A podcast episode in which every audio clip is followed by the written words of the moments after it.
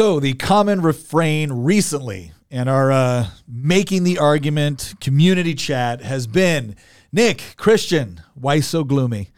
They never blame Queen of the Bees. They always love Queen of the Bees. They always love the good Hamilton. But apparently, Christian and myself have been too gloomy about the potential prospects of our country, our civilization. And so, what we're going to do now I think they they said doom. Doom. Doom. They said uh, Doom was mentioned several times. And so what we're going to do today as we as we talk about fighting against the the present cultural insanity that we're all experiencing is we're going to talk about the fun ways to do it. This is going to be this I promise. I promise is going to be more lighthearted as we talk about the various things that kind of uh, unite us with respect to what we believe and what we would like to see in the culture we'd like to preserve and most importantly how do we do that on a practical level both individually locally regionally uh, nationally and even internationally. That's one of the things I love the most about our community chat is we have people not just from all over the country, but from all over the world. And so today, that's what we're going to spend our time talking about. Not doom and gloom. We're gonna we're gonna have to rehash a little bit of it, but we're gonna focus on the positive. So I, I promise, um, you know, that's what we're gonna do today. I think you're gonna enjoy it. All of that and more coming up on this episode of Making the Argument, powered by Good Ranchers. We have just surpassed over 400 people in our community chat. If you would like to join and help us drive the direction of our show, hope you'll go to the link in the description, sign up. We'd love to get to know you there, and let's get right into the show. Okay, as always, I am your host, Nick Freitas, member of the Virginia House of Delegates, but other than that, a reasonably okay guy. With us, as always, my beautiful bride, Tina, Queen of the Bees. Hello, everyone, and I also want to say happy birthday to Daffy D Duck. Oh, wow, In the chat, Daffy. It's, it's Daffy's birthday. Happy birthday, Daffy. Yeah. Happy And- birthday. And for your birthday, apparently, I get to do next uh, Tuesday's episode. Oh, we're gonna get into that. I was gonna I was gonna reveal that we'll see how yet. all that goes. Yeah, yeah. Then of course we have our resident historian and political prognosticator, still in search of a more quippier nickname, so that when people see him at the store, they can refer to him as it, Christian Heiens. Hey, this is. I'm not looking forward to this because there's no doom involved. And then of course we have Nicholas Hamilton, our producer of producers, the good Hamilton, the one that doesn't like central banking. I, I'm glad I'm not the one that gets called the doomer. No, no. We well, I'll, I'll tell you what. We we went to our again. We went to our community chat and we talked a little bit about what today's episode was going to be like. We wanted to talk about some of the practical things that we could do because that's been something a lot of people have been asking for. But we also had to make a big decision on what Tuesday's episode was going to be because This I coming Tuesdays. this coming Tuesday. This coming Tuesday's episode was going to be because I will be traveling. I will not be here. And so we went out to that community chat and we offered some ideas. And like almost everybody came right back with, yes, give Queen of the Bees her own episode. Totally just no filters. And then I threatened a tell all episode and tell you guys all the funny things there are to know about Nick. That- why would she spend, she spent that whole time mocking me? I wouldn't mock you. I'm just going to share everybody the side they don't always see. Uh oh. Whoa, whoa, whoa, honey. That's that side's only for you. well, not that side. All right, so let's let's go ahead and do a little bit of recap of what we're talking about. I promise this is the only part that'll seem a little bit doomy. All right, we have discussed over several episodes as we've talked about everything from the battle for the male mind, the female mind, the battle for our kids' minds. We've talked about you know problems with the way that governments and central banks, not only in the United States but all over the world, have mismanaged both fiscal and monetary policy, and we've essentially come to the conclusion that look, we don't know when, we don't know how big, but there's going to be some pain going forward with respect to the way that the current system is set up. And one of the things that we were talking about yesterday that kind of struck us as interesting is that if you're if you're like 60 or above, you're kind of looking at the world and it just feels like this this is just a complete departure from what you grew up with. If you're my age, right? Like if in your 40s or your 50s, you're, old enough to remember what the world was like before the internet. Like I remember what it was like to not have a cell phone. I remember what it was like to not just be able to go and Google things, right? I remember what life before no social media.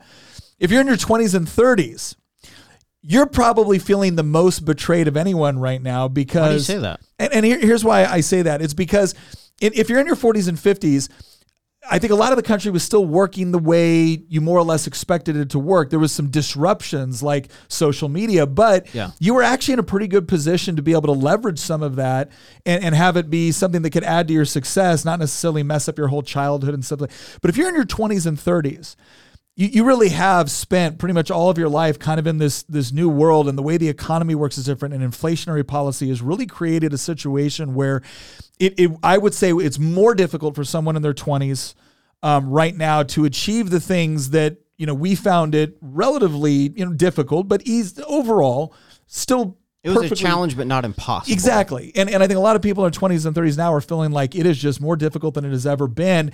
And and as Christian has pointed out, it's especially difficult for those people that still played by the rules, right? Work Yeah. hard, don't make stupid decisions. We were to- we were told that if we played by the rules, it would all work out okay, and Yeah, here we are. If you just get a college degree, you'll make six figures and everything will be wonderful, right? And and I think 20s and 30s are really feeling disillusioned. And then there's the teenagers where like this is all they've ever known. Yeah. They don't even they don't even have recollections of what the world was like before kind of the madness that they're experiencing right now.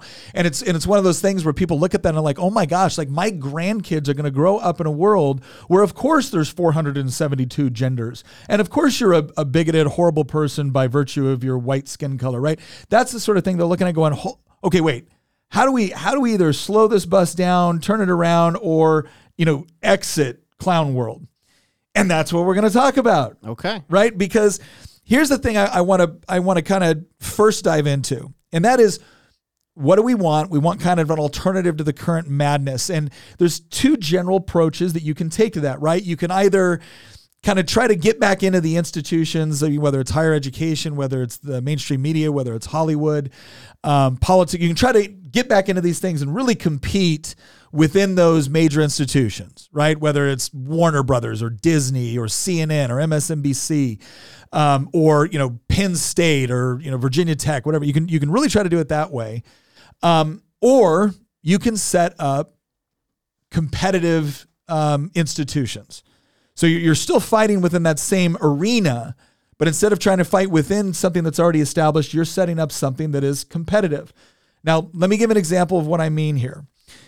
This show right now, like one of the things is as much frustration as we sometimes show with social media, YouTube and social media has allowed people like us in an environment um, far more capability to compete with what you might call mainstream sources of news and entertainment in a way that wasn't previously available right? If, if you if you took over a, a major studio or if you took over a major news network that was it baby right it, it's I, what hope would someone like me ever have of being able to go into MSNBC and be like, you know what? No, I'm going to work my way through the ranks and I'm going to get to a position of influence and we're going to change this. Inst-. They wouldn't let you make it there. They wouldn't even let you make it there. So is it worth trying to fight, infiltrate, work up that you spend a lifetime hoping that one day you'll get to a point where the gatekeepers won't be looking and you can you can change the narrative within that institution. And the likelihood of being compromised on the way up is Exactly. very high. Exactly. But so my answer would be no. Like MSNBC is an institution or an organization I'm not trying to compete for. I'm trying to compete against it for the larger institution, which is media. But finding alternatives outside of those, you know, the gatekeepers is what's so important. So, Nick, what do you say to the person that maybe they're a public school teacher or there's someone who does work in local media and they really love the institution that has given them so much over all these years? What would you say to that person? So this is the part where I think it gets a little bit interesting, and there's a little bit of choose your own adventure here. So, for instance, uh, when I look when I look at the current state of the public school system, I am very frustrated. However, I still try to fight as a legislator in order to try to because I don't think that's like going away tomorrow. I don't think we're going to have some sort of drastic departure. And I and I'm still aware that probably the vast majority of kids are still going to get their education through that. So, I'm gonna, I'm going to fight to try to give those kids the best education possible, to try to create as much freedom within that education system as possible. I would love for something where dollars follow students instead of just going to where the, the bureaucrats and the politicians direct those dollars to go to. So there are areas where, let's just say within the institution of politics, where we can still be competitive. We can still win elections. We can still pass legislation. We can still be competitive. I think that's a worthwhile organization to be able to to fight within. And so that gives you the ability to maybe influence those other things. Now, somebody watching who knows me is going to say, "Yeah, but Nick, you homeschooled your kids." Yes, I did. And I'm telling you right now that if you're if you're someone looking at this from a teacher's perspective or maybe an elected official's perspective and you're thinking, "How can I improve this situation?" to to create a system where maybe we have you know assistance for people that need education but maybe the government isn't the one running it you know it's it, that's always been a fascinating problem to me is when you look at public education it's not it's not that we're saying that um, it- one of the biggest things that we're fighting is this idea that the government is going to run education And, and it's fascinating when people look back and like, well, you can't use public dollars on, on private institutions. I'm like, oh, you mean like with defense contracting and with Medicaid and with Medicare and with road construction and with per diem and with like when politicians travel and they use their, their taxpayer dollars, do, do they only stay in government hotels and eat in government restaurants or do they go in the private? No. Uh, so much of the spending that the government does is actually public dollars being spent within the private sector to provide goods and services right? We, we don't have the, you know, federal department of weapons munition. We, we have private sector companies that do that. And there's no reason why we, even with hospitals, right? We, most of our hospitals are still private sector hospitals.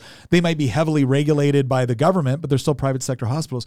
We could do something similar with an education. So I would say that to, to answer your question, what you should look at with institutions is what are the what are the institutions that we believe are really worth fighting for, maybe within some of the more traditional means, and what are the organizations within those large those broader categories.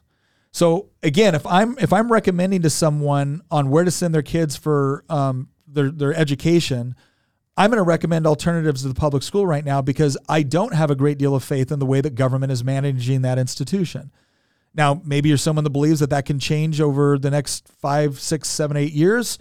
Okay, but I would say at that point you're kind of gambling pretty heavily. If if you share my concern, you might be gambling pretty heavily with what sort of quality, what sort of education your child's going to get. And so that's what we look at. right? two things. What can we what can we effectively compete within the system as it currently exists, and what do we need to set up alternatives for? And education is one where I think there's a lot of opportunities for alternatives to the way that the, the government is running the current system. But and and and and here's here's the larger cultural point I want to make here. If you've ever read um, Alexis de Tocqueville's Democracy in America, and this is this is critical to understand because so much of the conversation within conservative circles is how do we take back and how do we do this and how do we one of the things that fascinated Alexis de Tocqueville about early America, I think it was the 1830s when, when he was he was traveling throughout the United States. One of the things that really fascinated him was was not just our our our system of government at the state level or at the federal level. It wasn't just our constitution. It was when he would go into rural areas and there would be a problem confronting this small town. And it didn't even occur to them to talk to their state representative or their congressman or woman. Didn't even occur to them. Well, congressman at that time, because it was like, well, no, this is this is a local issue. We're going to fix it, and then that's what they do. And if there was something that required, you know, an, an, an extended approach, well, then they might they might form a permanent or a semi-permanent organization. If it was something that was just a, a one-off problem, hey, we got to build this bridge, or we got to, they had a mechanism for doing that, and it, and it wasn't so dependent upon you know, ever increasing higher levels of, of permanent government bureaucracy to get it done. And that fascinated him because it was such a departure from what he witnessed in Europe. And one of the things, as we talk about everything else today, one of the things I think we need to focus on is once again, you know, embracing that part of American culture which doesn't wait around for the government to make the necessary change. Right? We can do it. We don't got to ask permission. And, and I think that's that's an important part of what we're trying to achieve here is how do we foster the sort of communities where when we do have these sorts of questions like how do I educate my kid? How do I get access to healthcare?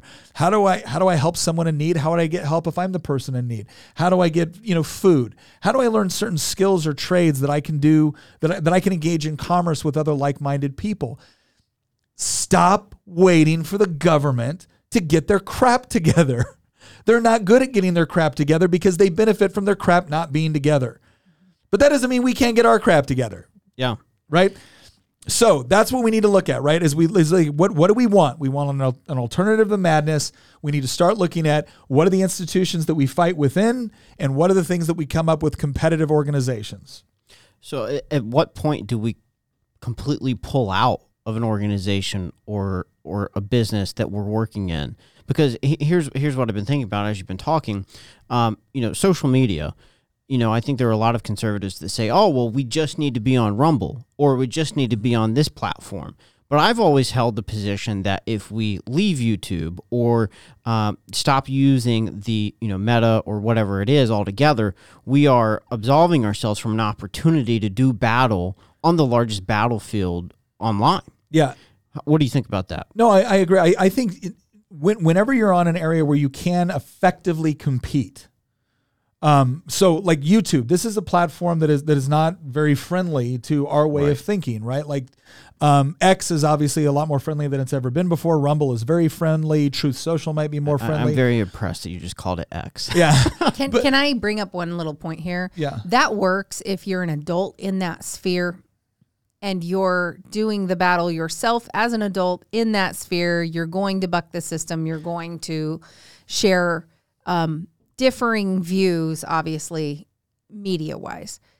However, the the area where I don't think that actually works is is when parents are like, "Hey, I'm going to send my kid to the public school to make the public school better." Yeah. And we'll send our kids out on mission to the public school. Um, I had one parent one time um, tell me that uh, she sends her kid to this failing school um, because she and she's a teacher at the school, and she could have sent her kids, you know, stayed in the district where her kids live and sent them there, but instead she had them come to the school where she teaches because she wants to help boost the scores for the school using her kids.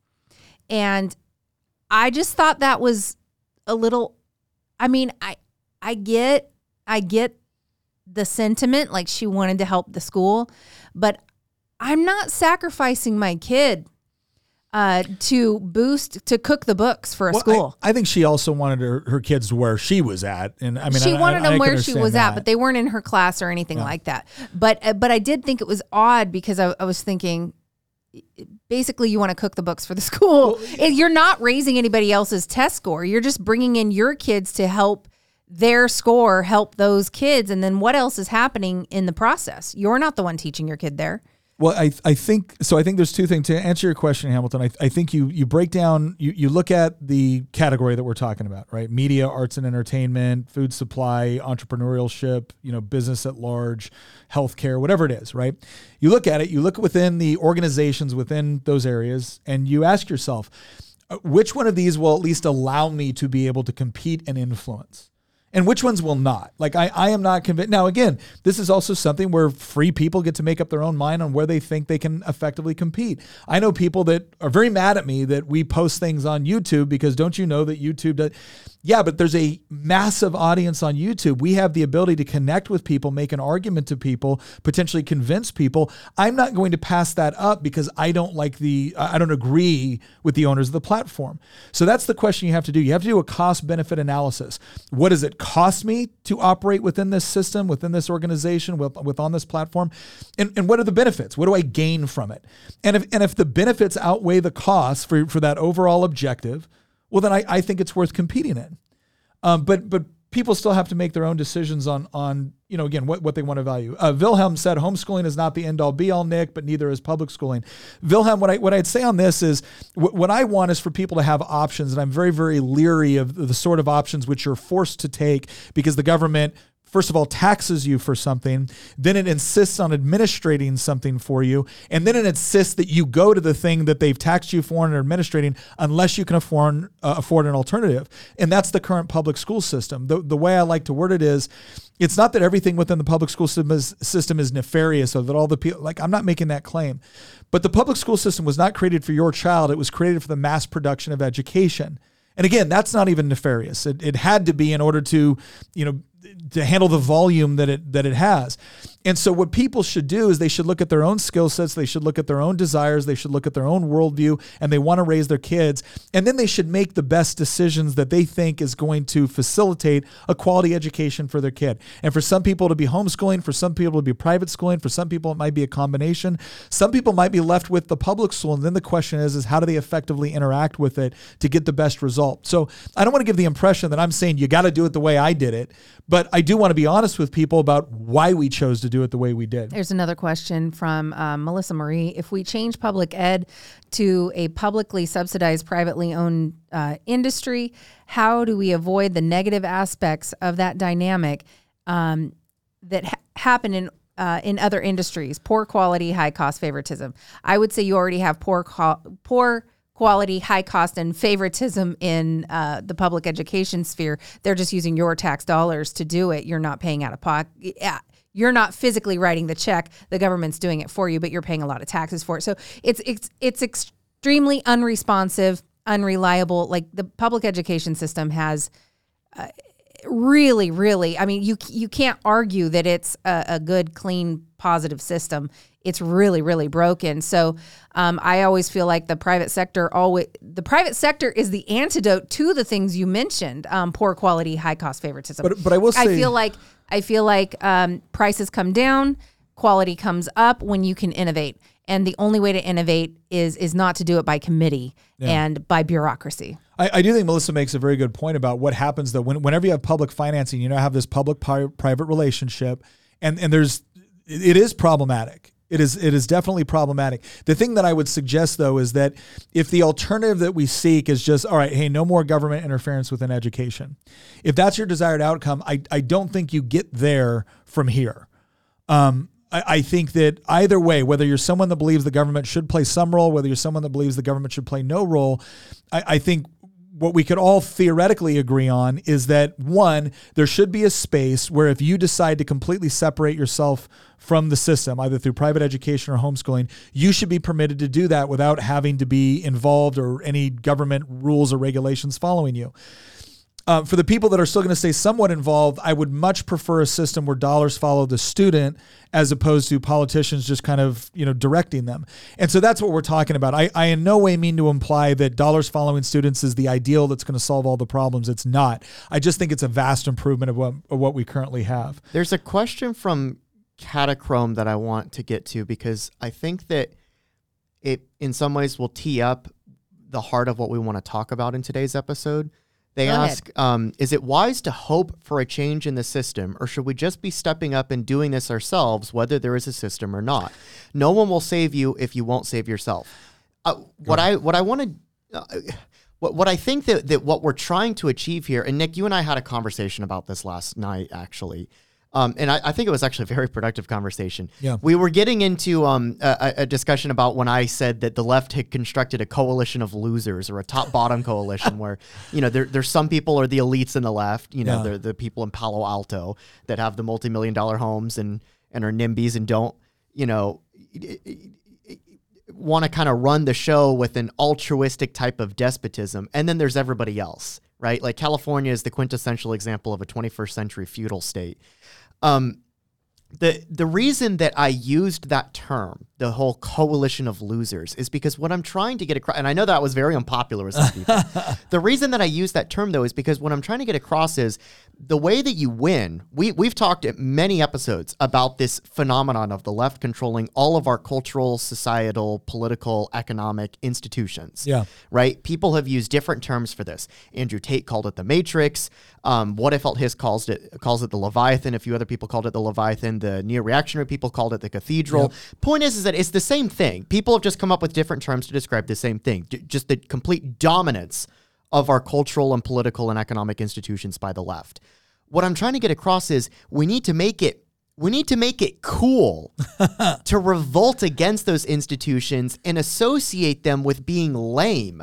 and, and, and so that's why I use that term. So my answer to Catachrome is we shouldn't be trying. The problem with conservatism for the last, gosh, like 50 years in this country has been we keep trying to change the system rather than construct a parallel system. Well, uh, okay, so I, I think so. Let let's talk about that.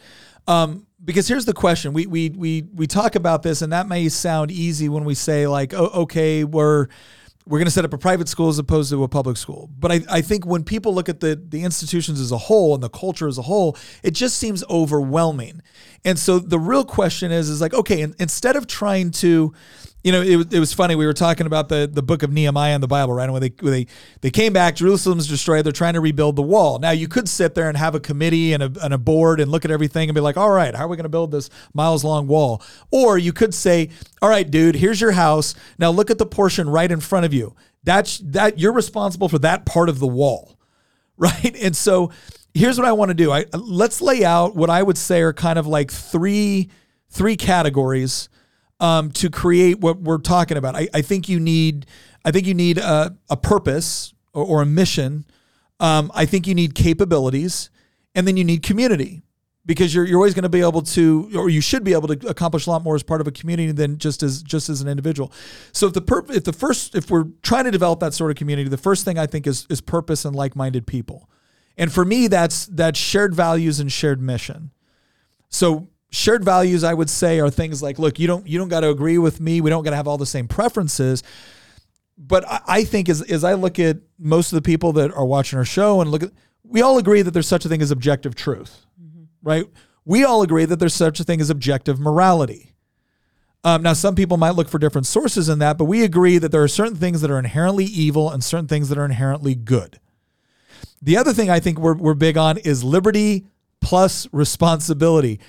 I, I, I remember talking to um, a group that was it was a really interesting mixture. We had some people that were very hardcore libertarian. We had some people that were very very hardcore like left wing, and the the topic of uh, you know drugs and marijuana and things like that were coming up. And I said, how many people here don't think the government has any business telling you what to put in your body? Like, yeah, woo. I'm like, all right. And how many people here think the government should pay for your health care?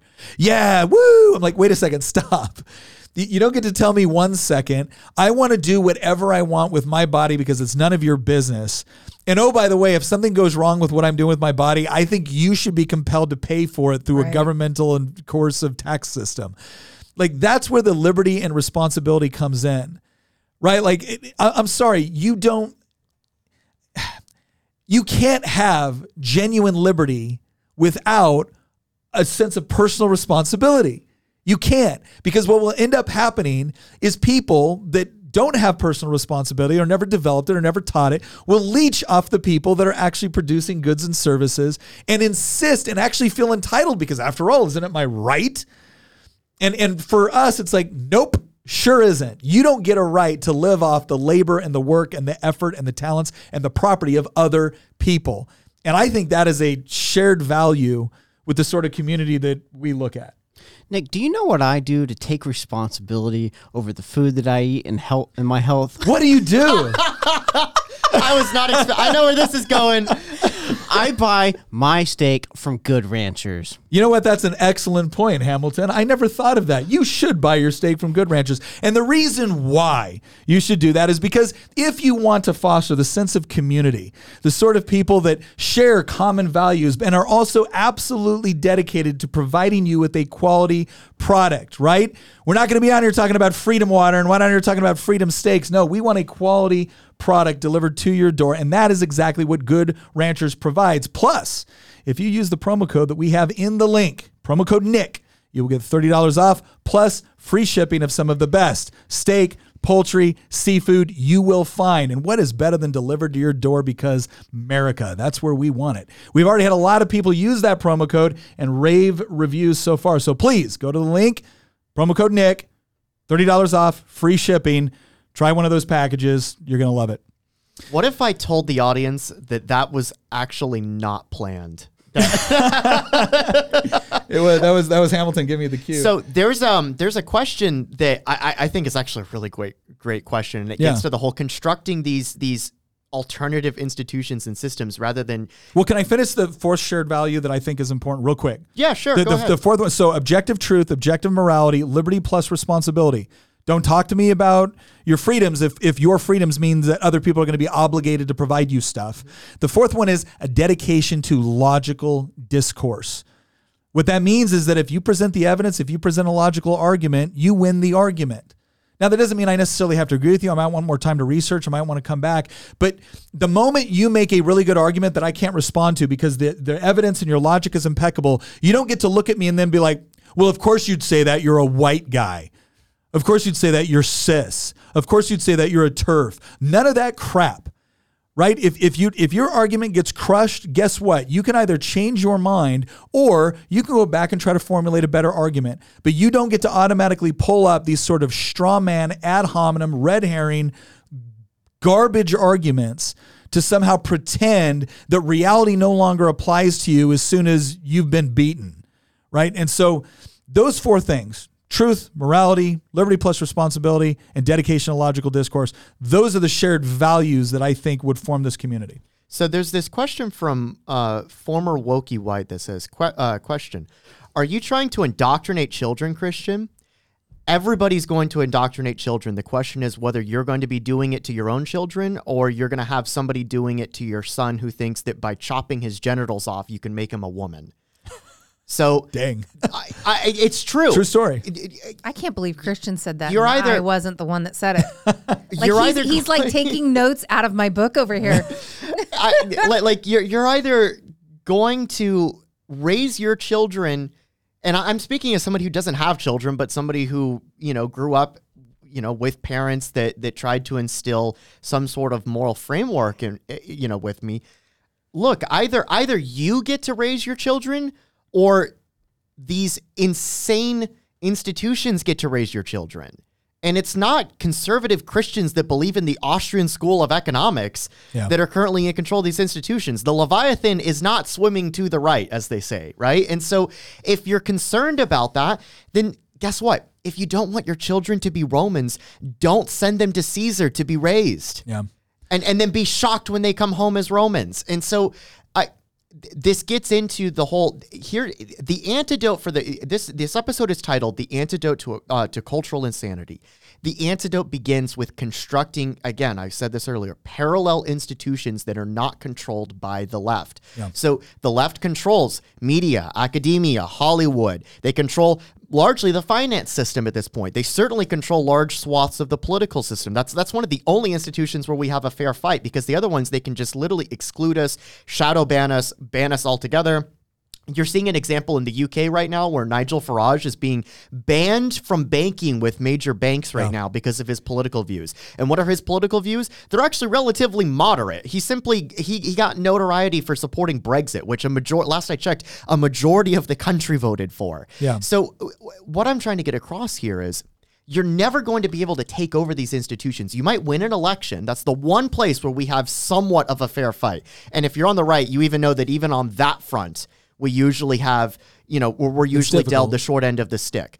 But th- this idea that oh we just need to get the right people into position and we can take back the public school system. You're never going to do that. Or we're going to be able to take back the banking system or take back hollywood or take back academia or the arts.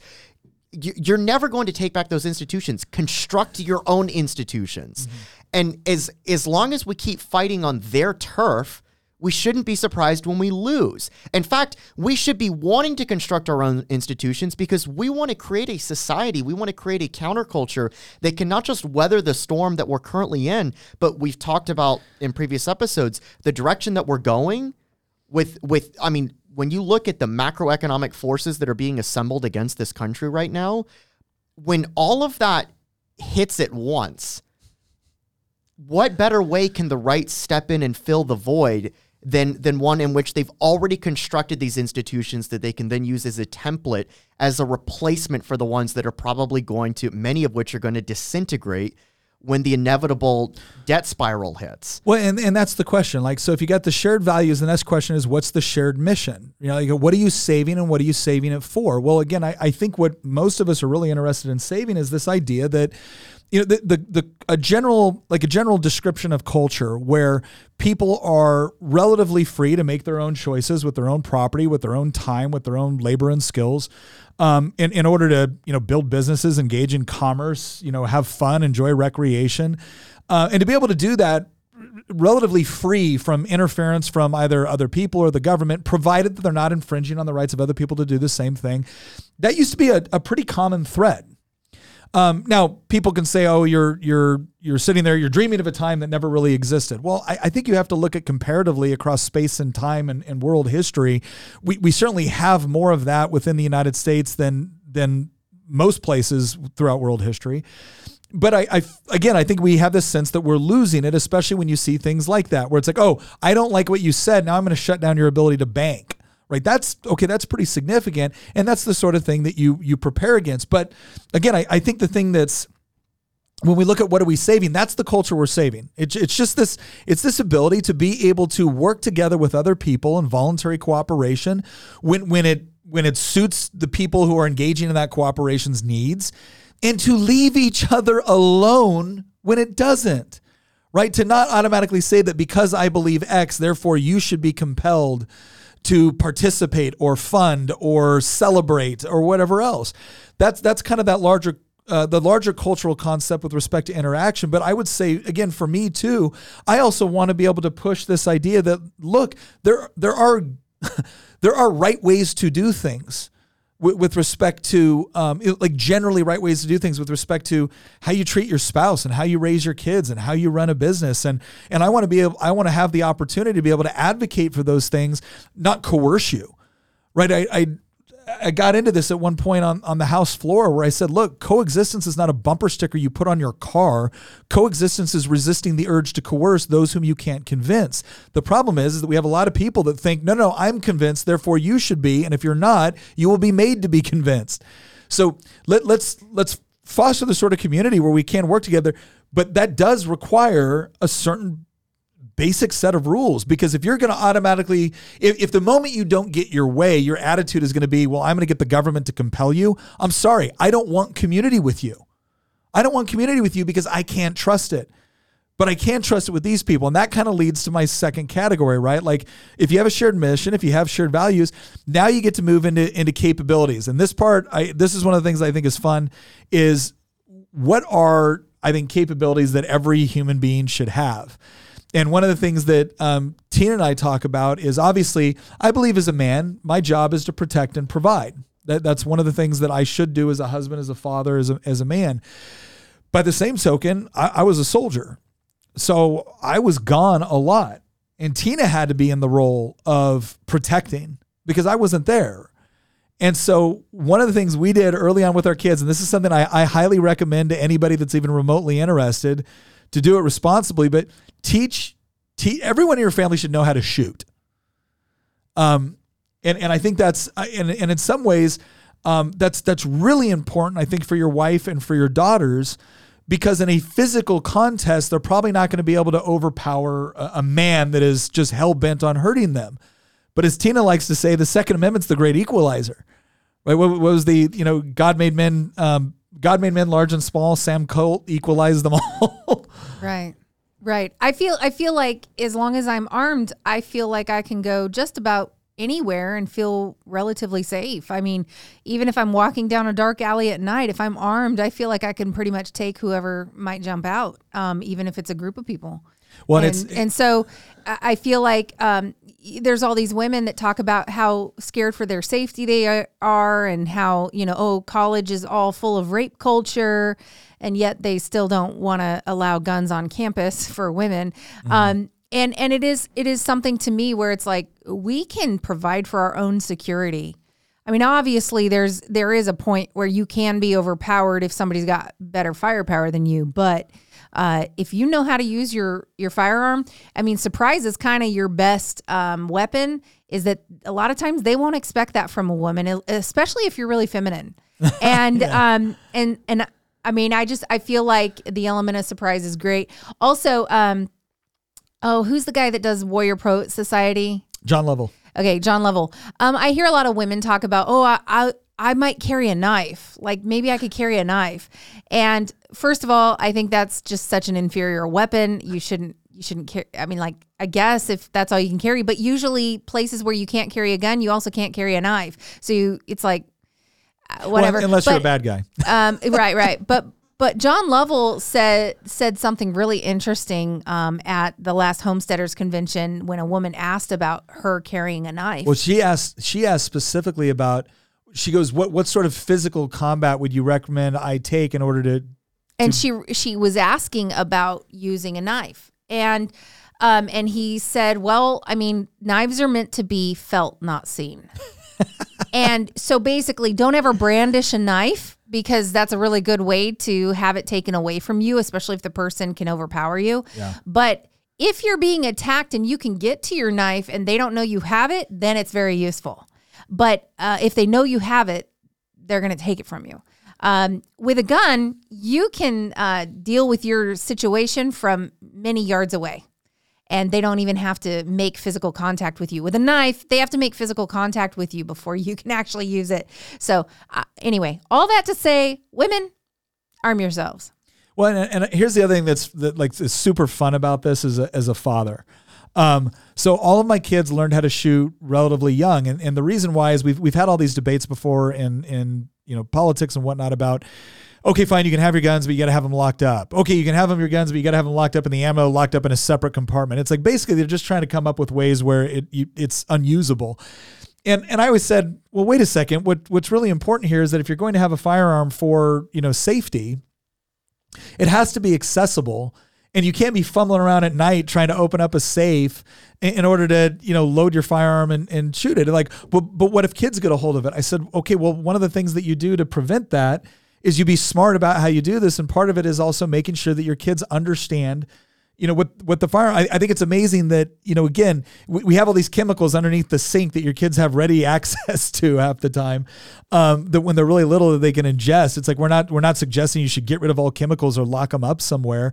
So with firearms, what we did when our kids were little, I think our kids started shooting when they were five.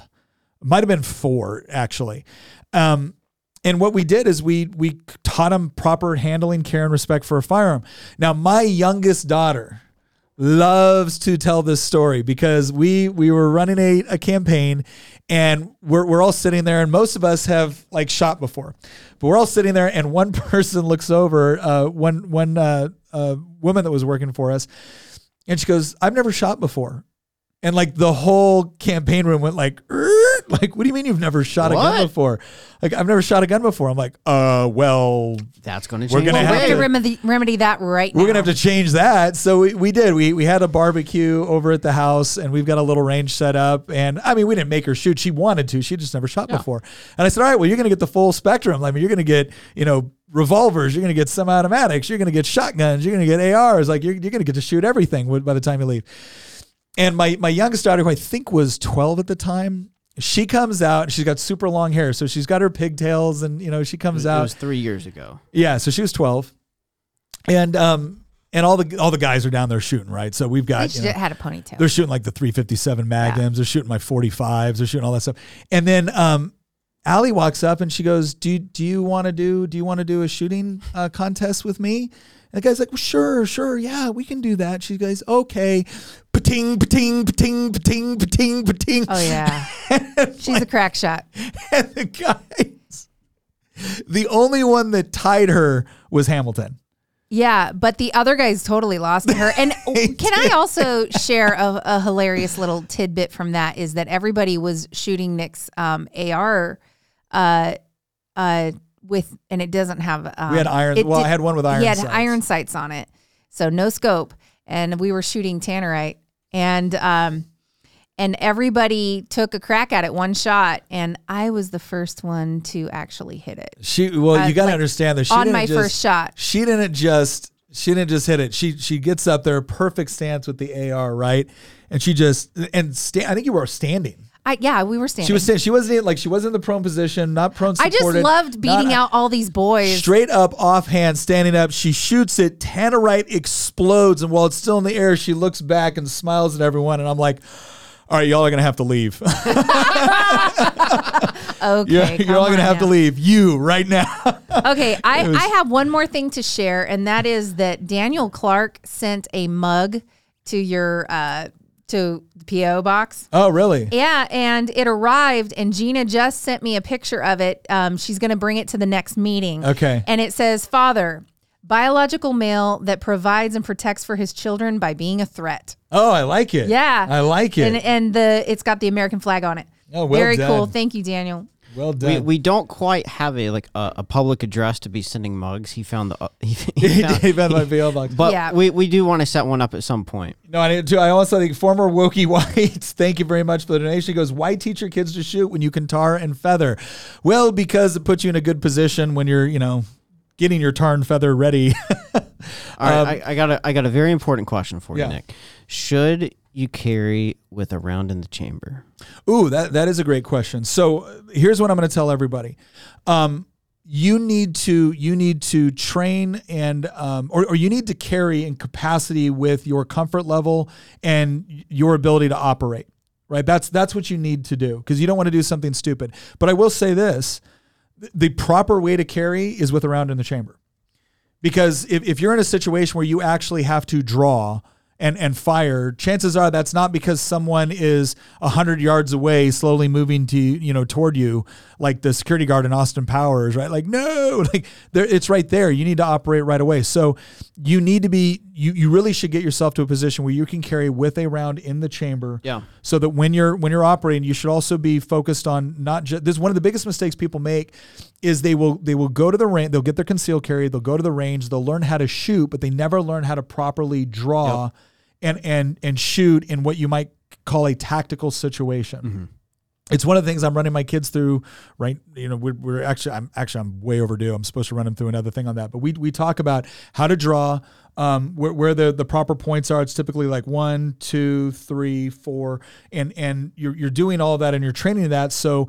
if someone's coming after you and you've got to actually pull your concealed carry and you can only get it to right here, you should be able to confident, confidently operate that in such a way to be able to defend because yourself. Because the goal is you, you never want to brandish the firearm unless you know you're going to have to use it. Yes. No. Brand, if you're if you're walking around brandishing your firearm now, now there there are some states that have open carry, and that's that's one thing. But I'm talking about people that are like you you you you have pulled your firearm and you are pointing it at someone right now. Um, you know, a- again, could there could there be situations where that might be appropriate?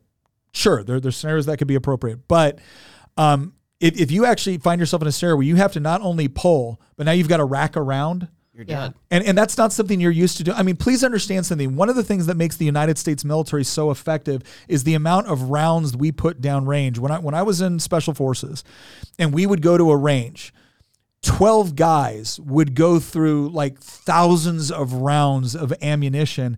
And a lot of that was not just sitting there. It's not like we were firing full auto downrange all the time. We, we barely ever fired full auto unless we were bringing out like the M2, M240 Bravos or the M249 SAWs or, or things like that. No, most of that was single shots with our M4s, single shots with our pistols, and constantly practicing scenarios where you've got to transition. You ran out of rounds, you had a malfunction, you couldn't correct it, you got to transition to your, your pistol. So if you're going to practice concealed carry, you need to practice with the holster you plan to carry, with with the clothes that you typically wear, and what the movements are, and, and how you do that. Um, that's what you need to get good with if you want to be effective at carrying. But I, but I would say this again, going with this whole capability is what what should everybody learn how to do. I, I think for men, learning a little bit about physically being able to physically defend yourself. Hamilton and I are, are going through. Uh, Have, we're having a great time. Oh my gosh. We're doing MMA training right now. And I want to tell you, doing MMA at 43, it, it hurts, man. It hurts. But it, it is it is a great feeling to get out there and, and kind of roll again and everything else. But so those are all good things. What are some other capability? We this got is a great message. Oh, okay. Here we Griffin. go. The left basically owns marriage. With no fault divorce, women are incentivized to leave and they need no reason. If she raises her hand to quit, she will be paid to leave. Current divorce rates show this. You know, I was having a conversation in Circle with somebody last night. Yeah. Um, and um, she mentioned something that I I've I've heard people increasingly bring up that like you know we're we're we're facing like a, a dating market that is like in shambles right now. She said that um, she went on a date with a guy thinking that he wanted a serious relationship, and like the first thing that he says is. Would you be interested in an open relationship? Yeah. And she and she like walked out of the coffee Bye-bye. shop at that point. Yeah. And then she brought up that like, you know, we're trying to find people in a market where the average person is like 10 times worse than our grandparents were. And I've heard many people bring this up before. I, I, I think that this kind of plays into the whole cultural insanity thing, right? Like like Clown World is not is not limited to just, you know, the banking system, Yeah. right? It's it, it, it, it invades everything in society. And the way that you get around it, like I said earlier, is is not just creating rival institutions. Yeah. It's also it, it ultimately it's it's about mocking and ridiculing and and making it uncool to be associated with that type of stuff. Yeah. The, the whole phrase that like conservatism is the new counterculture. No, conservatism is not the new counterculture. Just not being a clown is the new counterculture. Yeah, yeah. And I like I, I mean because think about it. Like what exactly have conservatives conserved? Yeah. Over the last like 30, 40, 50 years. Like nothing. It's part of the reason that I don't like identifying as a conservative because I'm not interested in preserving the status quo that we have. I want to overthrow the status quo that we have. Well, let's get to let's. I will say this, like to the point where the legal system is largely set up now in, in order to, you could say almost, um, you put women in a position to where if they leave, the the government's going to ensure that they essentially you know get alimony, they get the kids, they they whatnot. It, it ends up being. You could argue that it ends up being a major disincentive point for marriage if you're a man so this is the question I have to ask though is is what gives your marriage meaning? One one of the things I one of the issues I kind of have with this idea that the state is what gives the marriage meaning, right? It's that state certificate. Um, I, I will say right now that what gives what gives my marriage meaning, and I and I think Tina would agree with this, is we we had a shared faith. So like all those principles that we talked about before on like what makes for a good community that you can trust. Um, we had those. Like we both believed in objective truth, objective morality, liberty plus responsibility, dedicated to logical discourse. We all had a firm commitment to that, Right. and Our that was very first conversation was evidence of that. Our very first conversation, and they actually took a picture of it. It wound up in the yearbook, our ninth grade year, and there was we were both sitting by the lake because it was the senior like kicking off the school year trip. Yeah.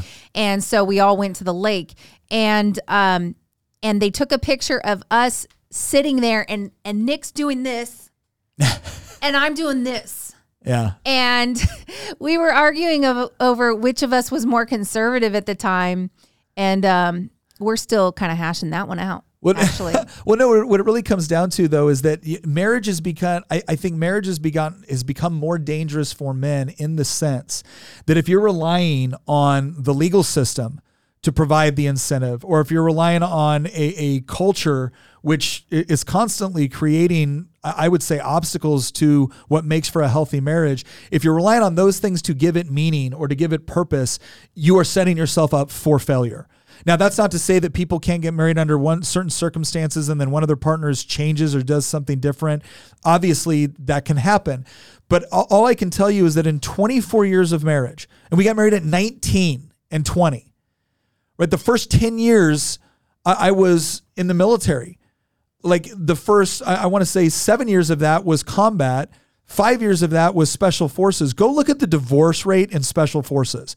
Because if I wasn't in Iraq, well, then I was in Korea or I was in Thailand or I was in Bangladesh. Mm-hmm. Or I, I mean, we were constantly, go- and then when I'd come home, then what would happen? I'd have to go to the field for a two week training exercise. or he had to go to some kind of a school and i was never opposed usually i was not opposed to him going to schools because it ah! made him it made him a lot more likely to come home All right, because he Gun, Gun. Griffin. Getting I'm- married before 2000 was like catching the last helicopter out of Vietnam. Gun Griffin, oh my gosh, you're so right. You know what's, you know what's funny? Wait a second, wait a second. I've argued I got with married Nick in May of before. 1999. I, I, I, I, I, that was the, by the way, that was the uh, fun fact. This is going to be hilarious. That was the first month that SpongeBob premiered. Um, anyway, like, uh, no, okay. Like, this is something that I've, I've been kind of upset about because, um, last December, I think it was last December. It might have been last November, but I'm pretty sure it was last December. I got into an argument with Nick right after we had finished recording an episode. And I, I, I, I like we were talking about like men and women and dating and relationships and marriage and and uh, like just the complete collapse of the dating market. And I, I remember that like we had this discussion this first episode of what ended up becoming a trilogy about dating and relationships. And we did not anticipate that it was going to become a trilogy at the time. It was just a one off episode, but it, from my standpoint, went so poorly. The episode itself went great, but the discussion and just the disconnect between Nick and I Yeah. was so vast that we needed to do some follow up uh, follow up episodes, and I'm actually really glad that we did. But I remember right after we finished that first episode, I got into a like an argument, a very intense argument with Nick. Not hostile, but definitely an argument with Nick. And I was like, and I'm sick and tired of you going out there and saying all these things about men because I, I had just been fed up with hearing people t- just blaming men for everything. Not that I think Nick- Nick was blaming men for everything, but the the point is, is that like there is this disconnect that Nick realizes it between him and I that we're in different generations and he got married when he was 19. That is unthinkable for somebody in my generation or a Zoomer today. Like un- utterly unthinkable to be married Well, at- but before okay, 21. Can I say this though? My daughter just got engaged. She's 20. Eh, eh, Nick, that is the exception. I, I, it, you think it, you think you think it was regular in 1999 for 19 and 20 year olds to get married? That's my whole point. It's the exception, not the rule. No, okay, but the point I'm making is that like I can I just say this right off the bat so there's no confusion, right? So like you know, Wilhelm and all don't need to get mad at me. I am totally acknowledging that the dating and marriage market is is is so different from the late 90s as to be almost indistinguishable. Like I, I am willing to I am willing to com- totally concede that point. What I'm the comment I'm making about marriage though is that r- regardless of how difficult it is to find somebody with those shared values, searching searching for that, right? And then also building and equipping yourself toward that purpose and then finding someone and marrying them that is what that is what divorce proofs your marriage right no fault divorce is a problem but here's my question are, are you one of the things i don't like about the whole no fault divorce or how easy it is to divorce is that people no longer take this seriously. It's one of those things where they get into it. It's like well we're going to try this and if it doesn't work out oh well. And then you have other people that think well we're going to live together first before we get married as if that's going to help your marriage. And actually the opposite is true. So so here's what this really comes down to. The principles are still the same. The principles are still the same and the principles work. You can look at no fault divorce and you can say, okay, well, this fostered this attitude of making marriage more frivolous, but our marriage wasn't affected by it at all. So, yes, it has had a negative impact on the culture and the way that they view it, like our legal system has. But this is also what I'm talking about, right? One of the problems is, is when we look to politics to tell us what is right and wrong, we end up getting very disappointed with what they end up concluding. And and so part of like what again, part of what we're talking about here is as you look at your communities and as you're looking at someone to to marry, um, one of the things that I think is so great about us all saying, all right, hey, look, how do we start setting up a community with shared values? Is because that puts you in a position where it's easier to find the people you're looking for. Exactly. That's Yeah, why I brought it up. I'm, I'm glad that we're we're closer together now than we were last December. Not in on a weird this. way, No, but- no, no, no. that- that, like- like, yeah, because it, it really We're on the stems from page. having finding somebody that views marriage the same way you view marriage and they're committed the same way you're committed they believe in the same things you believe in and um, most of these women on you know friggin tiktok you know instagram whatever Yeah. um, most of them are not who you're looking for. They may be really, really beautiful, but um, they are very, very lacking in the character department oftentimes. And so you've got to find somebody who who fits the parameters of what you need or what you desire um, on the mental level, on They're also on the too stupid. Character level. they're also too stupid for somebody like me to be interested in. I need somebody that I, that can actually like carry a conversation. And I'm sorry, but the TikTok teens out there can't carry Well, a can I- You're conversation. right. You're right. The- many of them are morons, but but the women you're looking for are not on there. No, Yeah. th- yeah, and, that, that's and I, so would- I, if you totally. look if you look at, at social media and you're just gauging all females based on what you're seeing on social media, you're missing a huge swath of women that don't even go on there. That that is not their thing. Yeah. Um, and when they are on social media, they're posting their animals or they're posting the projects they're working on. There are all these women that post things all about projects they're working on and and things they're growing and things like that. Those are the women you want. You don't want the women that are like showing you how plump they've gotten their lips after the last lip injection. I think the challenge that, that that we have is that the pool has become smaller, and a lot of the people I know, a lot of my friends will tell me, you, "Your standards are too high. You need to let go of some of these standards." And my response to that is, the pool may be small. I know that. The challenge is making sure I am active in that pool. Yep. And I think the challenge that people my age have and younger is finding out where that pool is. Could be at church, but I think that oftentimes, like, I'm just gonna have to start using dating apps. I, No. I- Which no, brings no, us no. to we Well, talked not to get yet, back not to the yet. whole- Okay, yeah. Oh. We- Well, we- I- we've guys, gone- we already got the chat blowing us up for going off on a tangent every Okay. five seconds. So let's let's okay. We're on capabilities. There's stuff that we should all learn how to do as men and women. Here's the other part: is is the whole specialization point, right? We've talked about this before, where it's it's this whole idea of you know how do you how do you like homestead or how do you grow your own food or how do you and, and i think a lot of that resilience is good and important but i think we should also understand that there's nothing wrong with the idea of specialization. In fact that's how you get good robust economies is you don't spend all your time trying to become mediocre at things that you're poor at.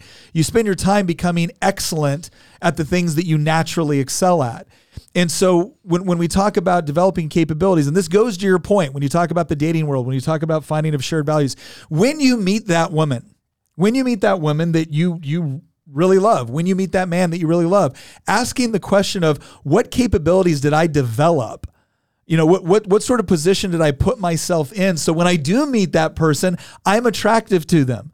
That that's a if you haven't found the person yet, well then I, think you you go forward looking from a, a hopeful component, right? But in the meantime, you're developing those capabilities. And then also as a husband, as a wife, one of the things that I found really interesting within our marriage is um, there are things that when we first got married, I never I never thought I would be all that interested in, like cooking.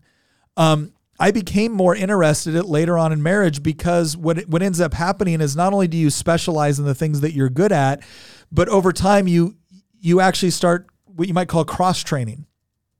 And I don't mean cross training from like a, a physical fitness standpoint. I mean cross training is my Tina's an incredible cook, and so it was an opportunity for me to kind of learn how to do certain things. And, and one of the things that we did that was I I thought was kind of fun was I'm not going to try to cook the same things that Tina cooks, but there was certain things that I really liked that she didn't really like cooking as much, and so I developed that skill set.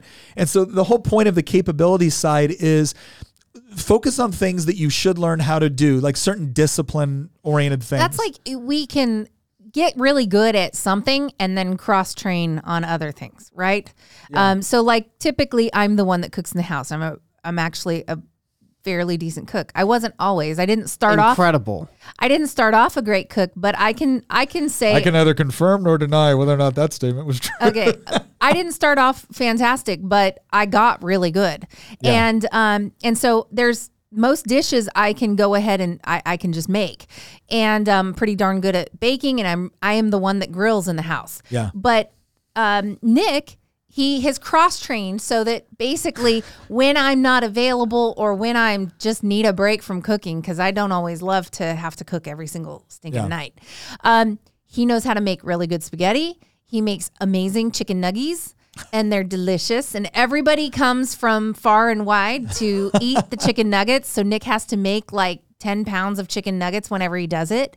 Um, and anyway, he's really good at that. He makes the Roast roasted lamb. lamb. and he makes this flatbread that's amazing. So anyway, I'm just saying we have cross trained and there was a period of time where I was like, I don't think this man's ever going to learn to cook. Like if if it was if it was Mother's Day, I was getting crunchy eggshell eggs.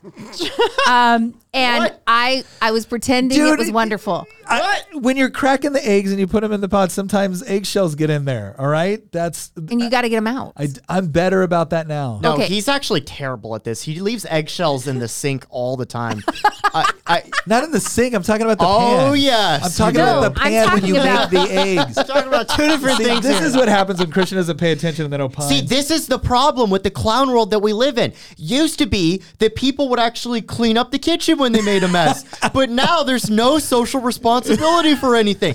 So, like, That's because Nick has a magic sink at home. keep, keep in mind, Christian's wearing jammies right now. So oh, you had to go there.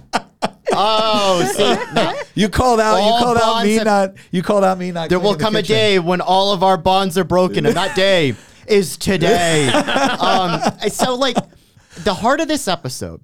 I know that we've gone on so many tangents, right, and so many stories. I was joking with Hamilton actually that in, in our chat about this episode. I'm like, we need to rename this episode to Story Time with Nick, Tina, Christian, and Hamilton. But the, the heart of this episode is supposed to be an, an antidote to cultural insanity. And uh, what we tried to get across in the first, I think, 30 minutes of this episode, 45 minutes of this episode is look, if you've listened to any of our past episodes, or even if you just just open the internet, you know that the world that we're living in is doesn't work. It's it, it's like we had 5000 years of human history where things relatively worked the same way even though technology had changed over time and things worked pretty well. Society worked fairly well. It was terrible in terms of material conditions, but that improved over time with increasing technology. But as as technology advanced, we decided five minutes ago to discard the last 5,000 years of human history. And we were told, oh, this would be a great, a, a great experiment. And Yeah. now we're seeing the results of it where people are literally denying biological reality. Like, like it, it is. It is a clown world, and people know that it is. And the problem that we have is people also feel kind of lost because it's not just a clown world. In some ways, it's like a universal solvent. It's dissolved all of the social bonds Yeah. that have held society together for centuries. And the question is, how do you fix that? I don't think, and none of us here, I actually thinks that we're going to vote our way out of this problem. I also don't think Yeah. that we're going to, oh, here's a solution. Let's all just become shareholders of Bank of America and we'll stop them for pushing DEI and ESG. No, that's not going to work either. The way that we're going to solve this problem is A, making it uncool to be associated with the Leviathan or the cathedral, and B, constructing our own counter institutions that can serve as a stopgap for the left's insanity where we can actually bring like-minded people together. And the way that you do that is by basically finding where you fit into this counterculture into these counter institutions and plugging yourself into there. So here's an example. Nick is really into homesteading, but I'm not at all, which is funny because I actually have a longer history of arguably homesteading Yeah. than Nick, but he's done a way better job at it. My parents have been arguably homesteading for like 12 years. They they have a bunch of chickens, they grow their own vegetables. Um, they have an acre and a half of land. My parents reminded Corrected me you. a few episodes ago when I said they had an acre. They they were like, "Christian, you need to tell the audience you have an acre. We have an acre acre and a half." But the point is is that like as Hamilton knows, I I'm not a, a yard person. I'm not an outdoors oh, person. Oh, but I, I'm well aware. but Nick is. And so the way that you fix this problem is figure out what you're interested in Yeah. and work with like-minded people for those things. So Nick's going to this homesteader convention in October. Yep. That's in Virginia. I couldn't care less about it, but I do support it insofar as the people that are associated with that movement, they're like-minded people. They they agree with me philosophically probably 90 plus percent of the time, even though I'm not necessarily into that topic. What I am into is I'm very deep into the academic type stuff. And Yeah. I, just as Nick gets upset about how the left has taken over all these institutions and fields that he's really interested in, I'm very upset about the fact that the left has conquered academia. And so, one of the things that I want to do is find people that share the same values as me that also shares a, a similar love for the same topics as I do that, that shares a similar love for history and philosophy and theology and and all of these rigorous academic pursuits that uh, have been destroyed by the left after it took over the university system that's where the capability stuff comes from. I'm not going to try to be the best homesteader I can be. Yeah. I'm going to try to be the best philosopher and academic and historian that I can be because I know that I'm relatively good at those things. Well, no, I think that's I think that's really important because sometimes again, and, and this is this moves on to the, the kind of the part four here, and that's community and what does that mean? Because one of the one of the accusations that is thrown at conservatives or the homestead community or stuff like that is this idea that you guys are also focused on individual liberty, private property rights, rugged individualism, that you don't work together well. And and I and I actually reject that as a notion. We we don't we don't like being told what to do. We don't like authoritarianism, but that doesn't mean we don't like to cooperate. The question is is how do we facilitate that cooperation? Right? So when we talk about all right, let's assume that the first two criteria have been met, right? You found people that agree with you, right? There's objective truth, there's objective morality. We believe in personal responsibility, and then the, the second level is is, and we've all we've all looked at ways to develop our own capabilities because we assume personal responsibility for providing for ourselves, our families, and being able to help people like within our extended family or our community or our church or whatever else it might be. The next question is is how do you how do you roll that into a more comprehensive community than what we currently have? Because you know there there was um, there was this one interested or there was one interesting statement that happened at the Democratic National Convention once where they said the government is the only thing we all belong to.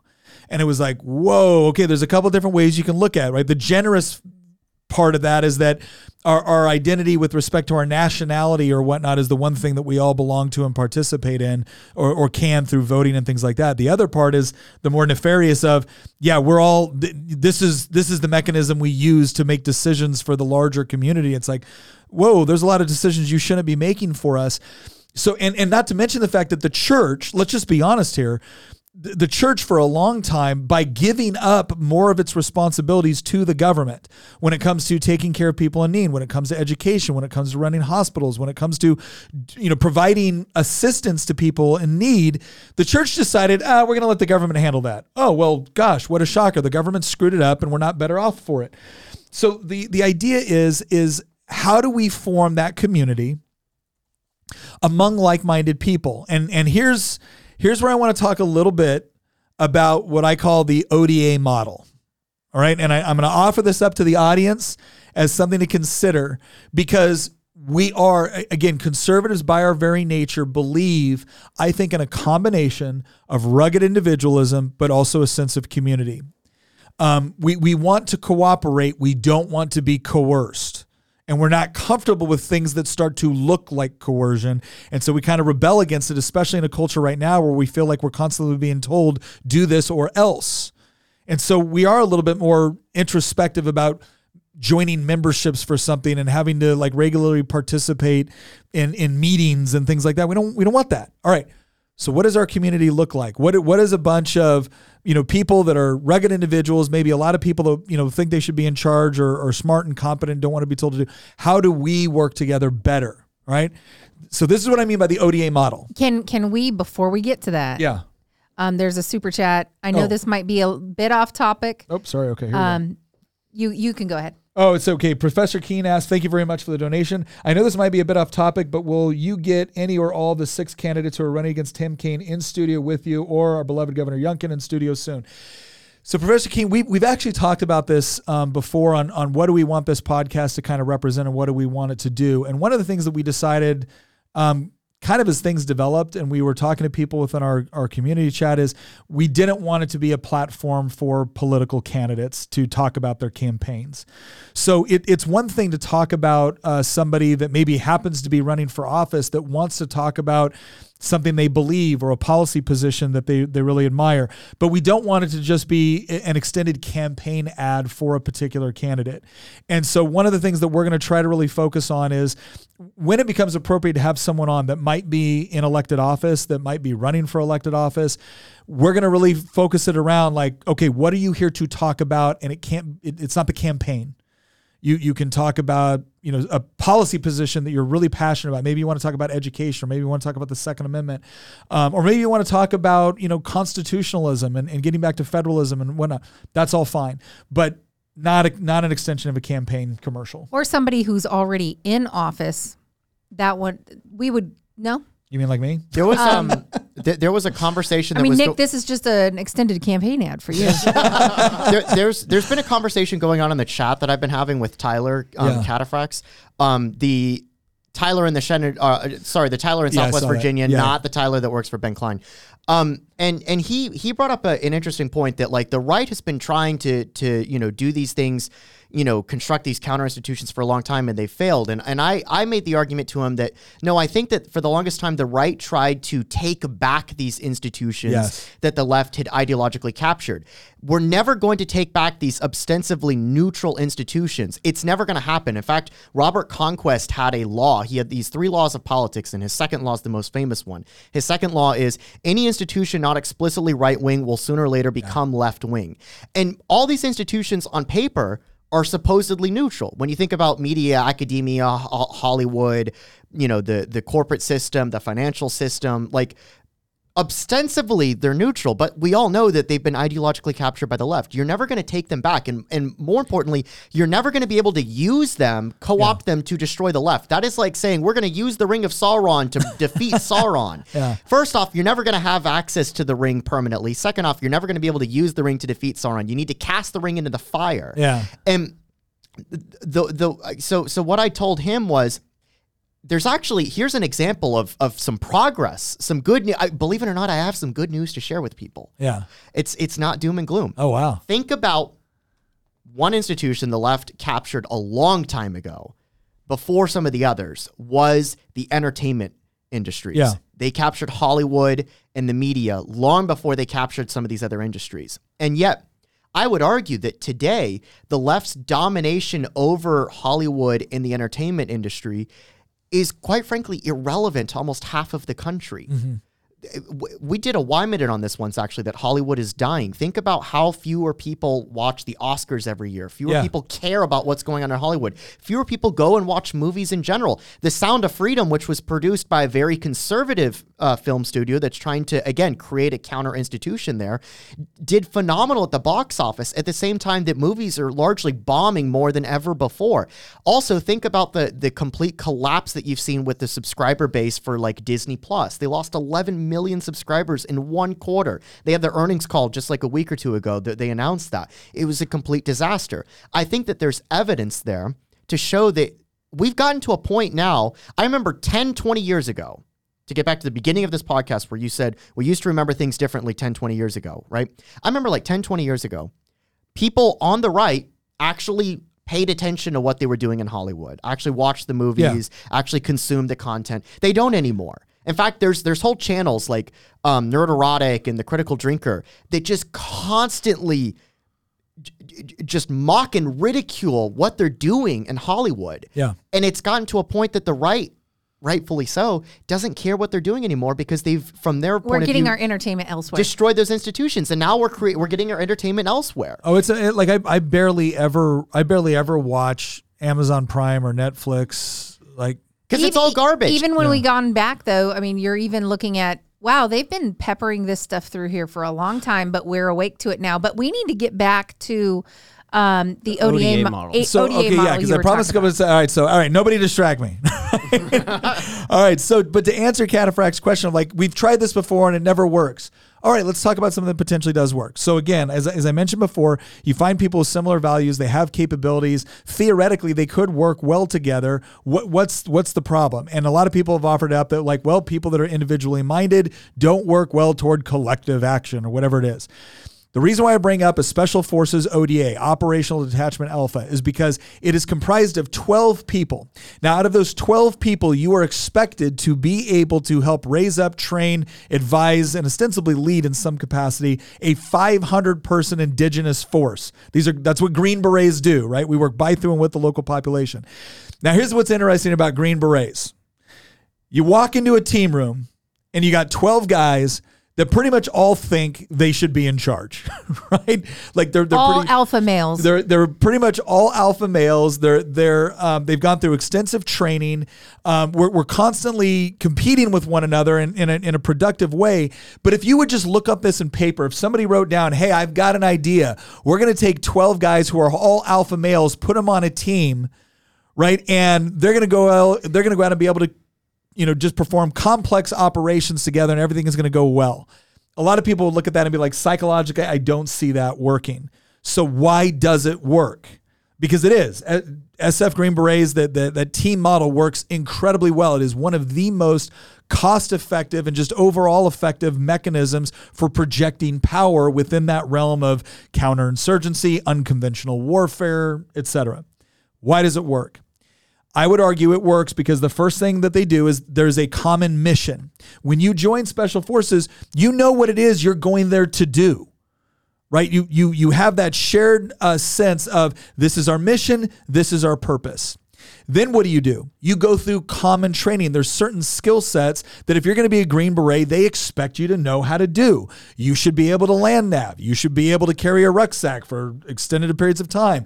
You should be able to shoot. You should be able to com- perform a close quarters battle. You should be able to perform a certain degree of, of physical combat, right? These are all things that when we show up to the range together or when we show up to training together, we're competing. Who's faster? Who can carry more weight? Who can shoot better? Who can react better? Who can grapple better?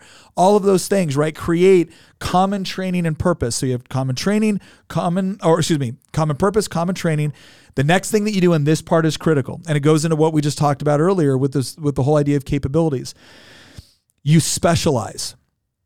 So within a special forces team, you will have a weapons sergeant, junior, senior, a communications sergeant, junior, senior, um, engineer, uh, a, a medic, right? Those are all junior, senior ranks. Then you have an intelligence um, guy. You have a team sergeant, which is your senior enlisted guy. That's the guy that really has the most experience on the team. You have a warrant officer, which is your executive officer, and then you have a captain. We don't have any lieutenants, right? You have a captain, so it's a, a, a more of a senior officer than you would get in like an infantry unit. So, so the reason why you can have all those alpha males on there working toward a common purpose is because we're constantly challenging each other to be better, but there's also a high level of camaraderie because we know when we go out into the world, when we go out into combat, we can be sent into situations where help is a long way off and you better be able to trust and depend on the people that you're actually working with. We also know that in many cases, depending on what we're doing, we better be as self sufficient as possible. So while you're the senior weapons guy, right? That means I'm going to trust you to be one of the best guys out on the range. I'm going to trust you to, to be able to uh, help with with um, not only shooting but also weapons maintenance. I'm going to also trust you to be uh, somewhat proficient on being able to coordinate training and also training up the indigenous forces. If you're the medic, you may be the only medical care I get. And that's why our medics go through intensive training to be an 18 Delta, to be a Special Forces medic. If you're the communications guy, dude, I'm relying on you to be able to communicate. And that might be calling an air support. That might be getting us the hell out of Dodge. Right? If you're the engineer and I'm I'm dependent upon you for our explosive stuff because that's part of what the Charlie does is they handle a lot of the explosives. So you can imagine how in every single given situation, um, people can be the dominant guy in their field and they can be respected for being the dominant guy within that particular field. But everyone understands that to conduct the sort of operations we do, there is interdependence upon those skill sets. And, and as much as I might go to the range and as much as I might, you know, tease the echo that you're nothing but a, a, a walking, you know, radio pack, whereas I'm the guy that gets to play with all the guns, I, I will guarantee you right now, you get into a bad situation and and that and that echo is is calling in the the choppers that are going to get you out of there. That guy in that moment becomes the most important guy on the team, right? If, if you've got someone wounded and you're pulling them out of combat, and and that 18 Delta is sitting there working on them to save their life to get them home, that guy just became one of the most important guys on the team. And so that mutual respect for the specialization that someone has developed is critical. And it gives them a sense of, of purpose and placement on that team and then what it also does is it provides them an ability to not only develop that skill set, but then also share it with others. That's where the cross training comes in. And so now maybe I'm not the 18 Delta, but maybe I found out that, yeah, I'm, I'm good at running a range and I'm good at doing the weapons systems, but I, I also, I'm, I'm pretty good with this radio. I'm pretty good with understanding how wave theory works. Because when we talk about an 18 Echo, we're not talking about a guy that just picks up a radio. We're talking about a guy that is bouncing things off the stratosphere to talk a continent away. Like that's the level of, of skill set we're talking about here. That's when they're not blaming everything on sunspots. But anyways, so that's the thing where you you not only feel this this sense of uh, belonging, like purpose, but also belonging within the organization, and that's what we need to foster right within our own community. Is this idea that when when I when I figure out like who are my people, I'm not just figuring out what I can consume. I'm also figuring out what I can contribute. And then I, am not I'm not going to this community to be a leech off of it. I'm going to this community because I'm going to get value from it and it's going to get value from me. One, one of the things that they will always tell you when you're talking about a church group, like if you really want to develop a church family, you need to serve in it. Because if all you are is a consumer, then that's all you are. Mm-hmm. You are cons- you are going there and you are getting a benefit and then you are leaving. It is all about you. If you really want a community to be strong, it can't just be all about you. That's a part of it. You're an integral part. And if you really want to grow, you yes. have to serve. So, if that's what our community should look like, where we've got strong, competent, specialized people that are looking for ways to interact so that the community as a whole can be better than the sum total of its parts while still respecting that individual liberty, property rights, and everything else, how do we foster that community? And that's where we go into our kind of our final well, fifth point here. You know what's well, crazy? Go ahead, actually, Tina. I, I was just going to say there are a lot of people that are not alpha males who are absolutely perfect in a field and they can stay in their lane. There are people who they don't know what kind of um, skill sets that that they have that might be helpful to others. And I think if you're in that position, um, it it's a good time. Like right now, when things aren't bad, um, I mean things are bad, but they're not that bad. Like you can be you could be training yourself up and, and improving yourself in ways and and there are ways to learn different skill sets and i think that the people that don't have um, one particular thing that they're really excellent at they could be developing those things now you can be developing how to become useful in that kind of an environment with other people now and so it's it's like pick pick some skill sets and and learn how to get good at them you won't be good right away but if you keep at it you can get good at it Sorry, real quick. Jeff McIntyre said sunspots are real, Nick, and Jake said I was the combo guy. Like, okay, sunspots, I get it. No, listen, that that's a funny Nick, inside SF joke. I was but- asking if sorry. you know, like, give some guidance on if they aren't these alpha males Oh yeah, yeah. and they don't have these skill sets, what can be done to obtain them? okay, so uh, Christian brought up earlier. This is one of the things that we're actually like we're we're not so much saying this is the solution right now as much as we're saying here's something that we've all been thinking about. Um, and that we want to further the conversation with our community on okay how do we our online community how do we develop this locally regionally nationally potentially internationally et cetera I love the Homesteaders uh, for America conference. So the the Homesteaders for America conference for me is is kind of the ideal of what a conference should be. Um, and in fact, the one we have uh, is coming up in October. Um, in um, oh shoot, I just forgot that. I, somebody, It's in the valley, isn't it? No, no, no. It, it's it's up. It's it's. Like I say Northern Virginia, but it's get the around. info. What's that? Yeah, we'll, we'll get the info. But Homesteaders of America conferences is coming up in October. Here's how they run their conferences because I've, I've been to conferences before. And I have to tell you, one of the most frustrating things is showing up to a conference where basically what you're doing is you're sitting in a series of, of hotel conference rooms and breakout rooms and you're drinking coffee and you're just listening to people talk, talk, talk, talk, talk, talk, talk, right? That, that's it. All right. Um, yeah, go to we we've got it up here. It's Warren County Fairgrounds over at Front Royal. Thank you. Um, and it's October 13th and 14th this year.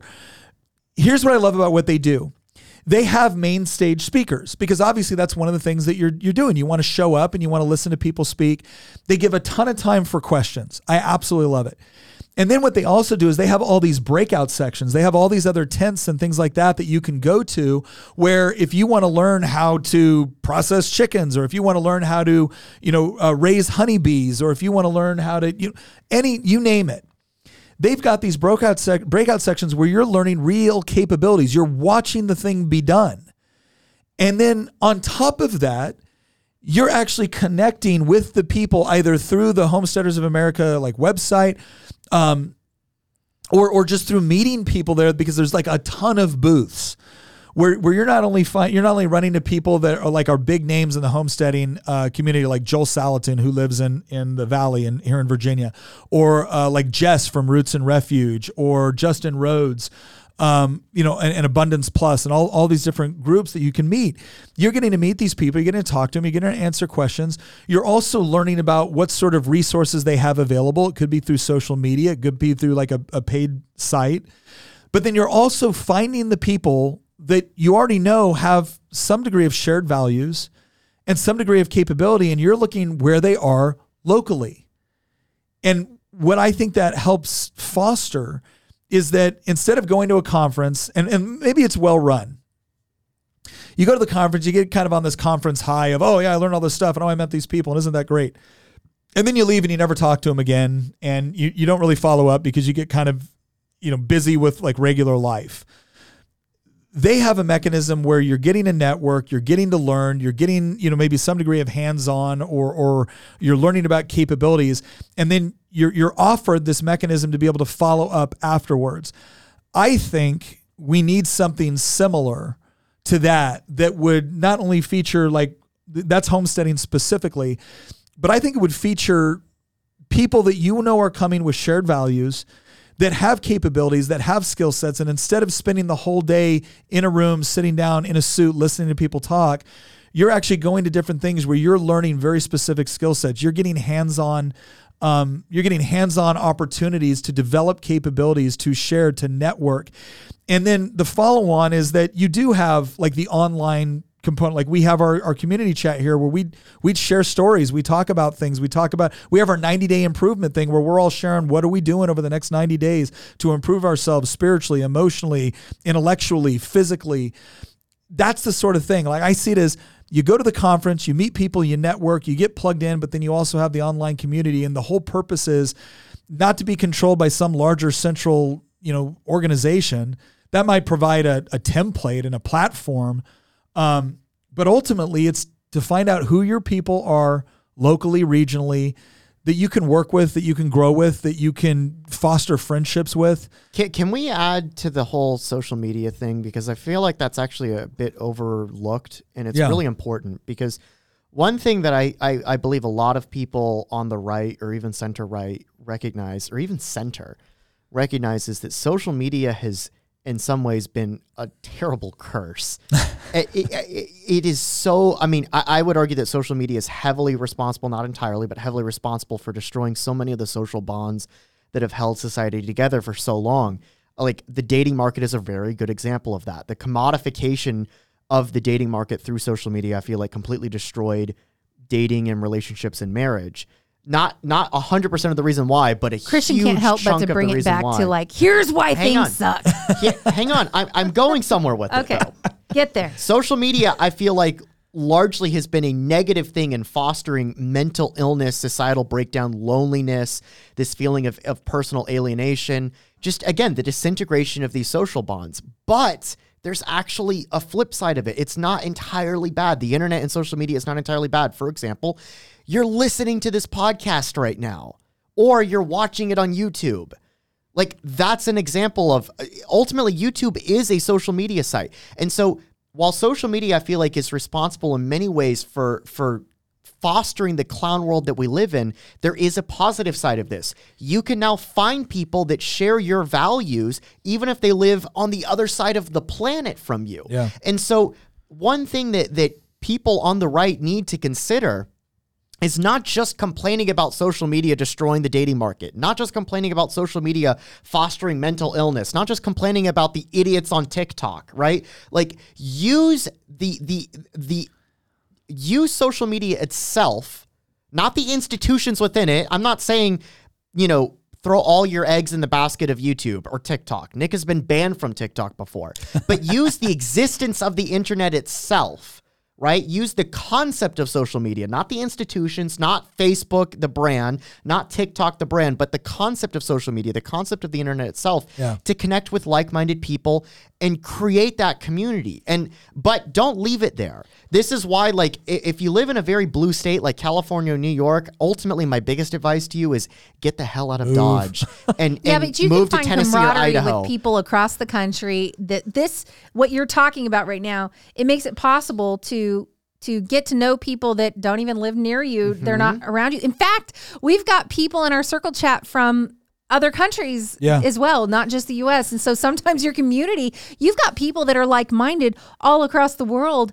Um, and I mean, there are some people in other areas that that like wish they could have uh, the amount of freedom we have we enjoy here um, I, I want to like point one thing out is um, multiple times I have seen in our chats how people will go, "This is the nicest chat I've ever been involved in." Like these people It's- are so it's- courteous. It's really interesting. Like usually on other political, you know, shows, the live Oh, chat, yeah. there's just a lot of spam. There's a lot of hate going around that has never been the nature of our live chats.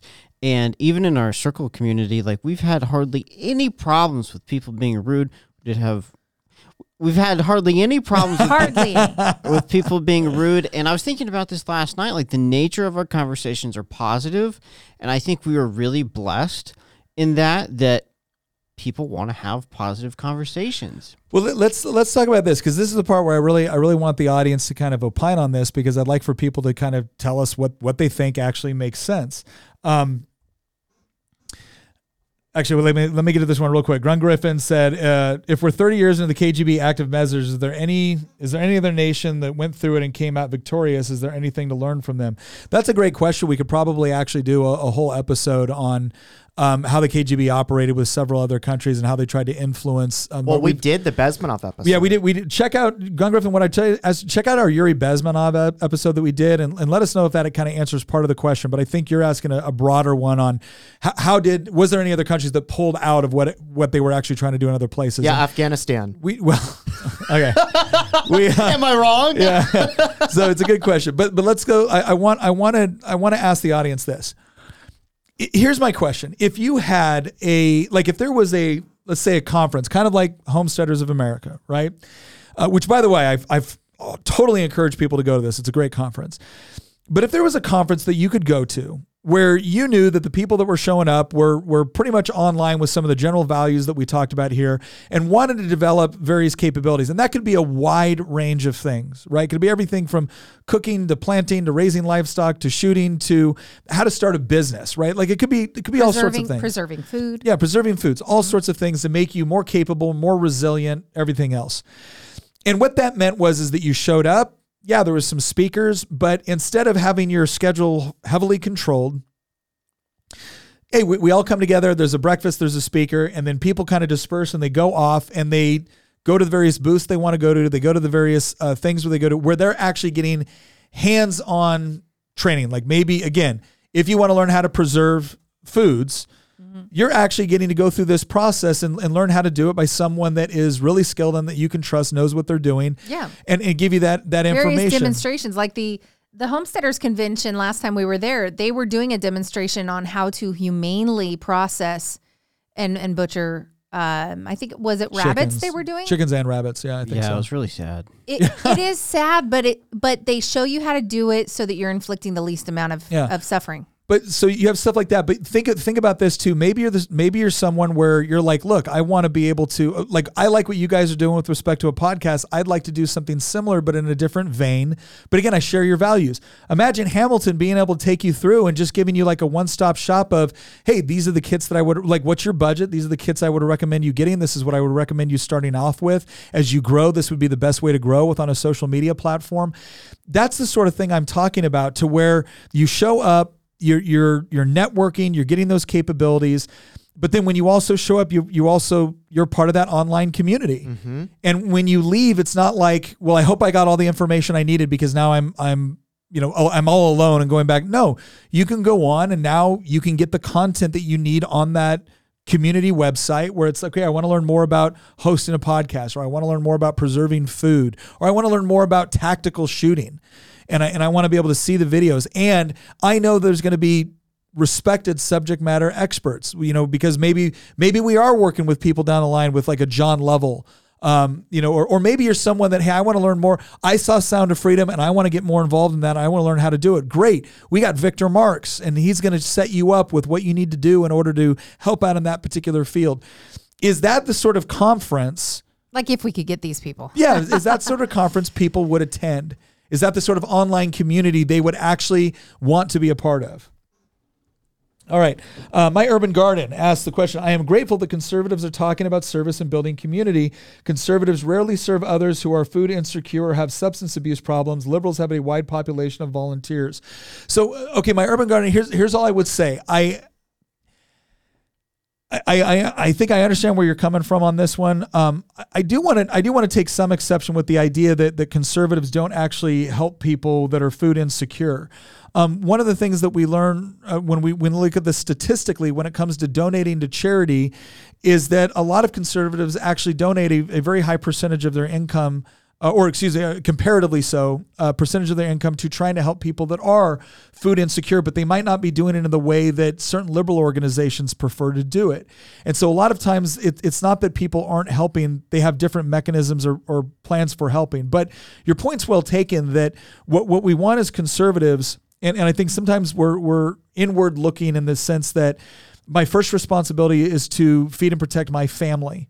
And then my my next circle out there might be my extended family or it might be people within my church or it might be people within my community. So I don't think it's that conservatives don't do it. I think that the mechanisms that they tend to use tend to be different than the mechanisms that a lot of people that might be more on the left use for that. But the bottom line is that ultimately I think the the problem that I've seen with the way that um, we'll say the church community, I'll, I'll be critical of a community I, I consider myself a part of, is that when we outsourced um, taking care of the poor or the food insecure or people dealing with mental health or, de- or dealing with addiction, when we outsourced that to the government, what we found was is that the government is not good i don't believe at creating the sort of programs that are truly beneficial as far as reaching into somebody's life and helping them on the personal level that is usually required to help somebody overcome a difficult economic mental health addiction style scenario. And i'm going to give a i'm going to give a per- personal example from this. Um, I, I know what it is uh, when i when i was in the military and um, you know we we we had a point where it, it was hard financially. And, and part of that was because we had another family that we we're we we're trying to help support at the time. And I remember having the power turned off in the winter, and it was hugely embarrassing for me. Um, I felt like a failure as a husband. I felt like I wasn't doing what I should have been doing to help my wife. Now, we qualified. I want to say for the first three years in the military, we qualified for public assistance. And we never took it uh, because we didn't think it was appropriate. We thought we could manage with what we had. Now, in that moment, it wasn't the government that came in and helped us, it was family. And here was the difference when family or when friends are the ones that come in and help you, I think it reduces this sense of entitlement. And one of the things that is is I think very very corrosive to a community is when someone believes that they are owed the help of somebody else. I think it's far more beneficial when you know you're not owed that help and somebody does it anyways because they care about you. Whereas a lot of times with the government taking over that responsibility, I think what you end up with is this false sense of, well, I'm owed this because the government should be taking care of me. Well, first of all, the government didn't take care of you. What the government did was take something from somebody else and then give it to you. And then the government gets the credit for doing something, even though it was the taxpayer on the other end of it that was actually the one providing the mechanism for which you received help. And I think when you disconnect people from the help that they receive, from the people that are actually sacrificing to provide it, you don't actually foster community, you diminish it. Um, there is something very, very not only powerful, but ultimately reciprocal about receiving help in a time of need from somebody that didn't have to give it to you, and then desperately feeling a need to not only repay or to pay it forward to somebody else because you know what it's like to be there. And I think that is far more conducive to fostering this sort of healthy community and assistance that you can never replicate with a, a faceless government bureaucracy. That was a really long response to that, but I just I, I appreciate what you had to say, and I wanted to make sure I I gave it the attention I thought, it, uh, you know, I, I, think it deserves. All right. Do we have any other questions we haven't got to right here? Um, um, there are some other questions um, that I thought were pretty good, but I'm going to have to go back and find them because they're in a different spot. So one person asked what an ODA was. Oh, so Special Forces Operational Detachment Alpha. When you hear like SFA team or like the A team, that's that's special forces, okay, 12 some, team. Somebody also asked question, how big of a community is viable for what you're talking about? Did you already answer that question? No, I haven't. That's a great question. So this is one of the things that I, I think that again, when you're talking about people that already kind of like are, are really conducive to this whole idea of like collectivization and things like that's not us. We believe in cooperation, not collectivization.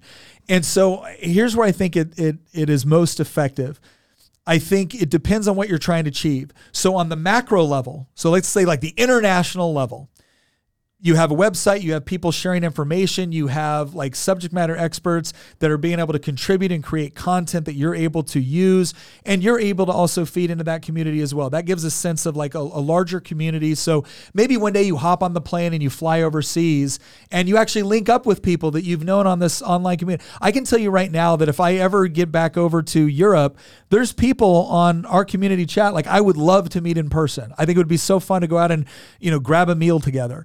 So there, that's the macro level, right? Then you have that's the international. Then you go down to like the national level. That's the part where maybe you're only running into this person, you know, um, physically like once or twice a year. Maybe you go to a shared conference together or something like that. Or maybe you hit it off and you become really good friends and then you meet up. But again, on that national level, there's still a, a, level of coordination. There's still a level of things where you can receive as a consumer and also contribute as a producer. I think the part where you foster the closest bonds is when you get into the regional and the local level. And and that's the part where these are people that you're actually kind of living life together with. So like in our church, we have what they call life groups.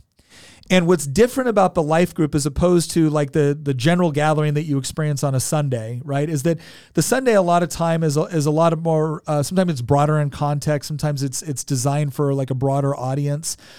The life group is where you really kind of dig in and you develop capabilities beyond that kind of that that core thing. You help meet needs for each other. Yeah, know? you help meet Like I will tell you right now, if someone in our life group loses their job, they can come to us long before they ever have to come to the government. We were going. We are going to make sure no one in our life group goes hungry. We're going to make sure that no one in our life group loses their house over a medical bill. Like we will pull our resources together to help one another. Yeah, like one one person in our life group literally just had a baby, Yeah. and so we everybody set up the deal where we bring meals over to help kind of ease the ease the transitions. It's the fourth baby, so Yeah. it's there's a lot going on there. Well, But- and, and it's and it's. but I think like our our group is our tightest group is what ten or twelve people. yeah. um, not including family. Yeah.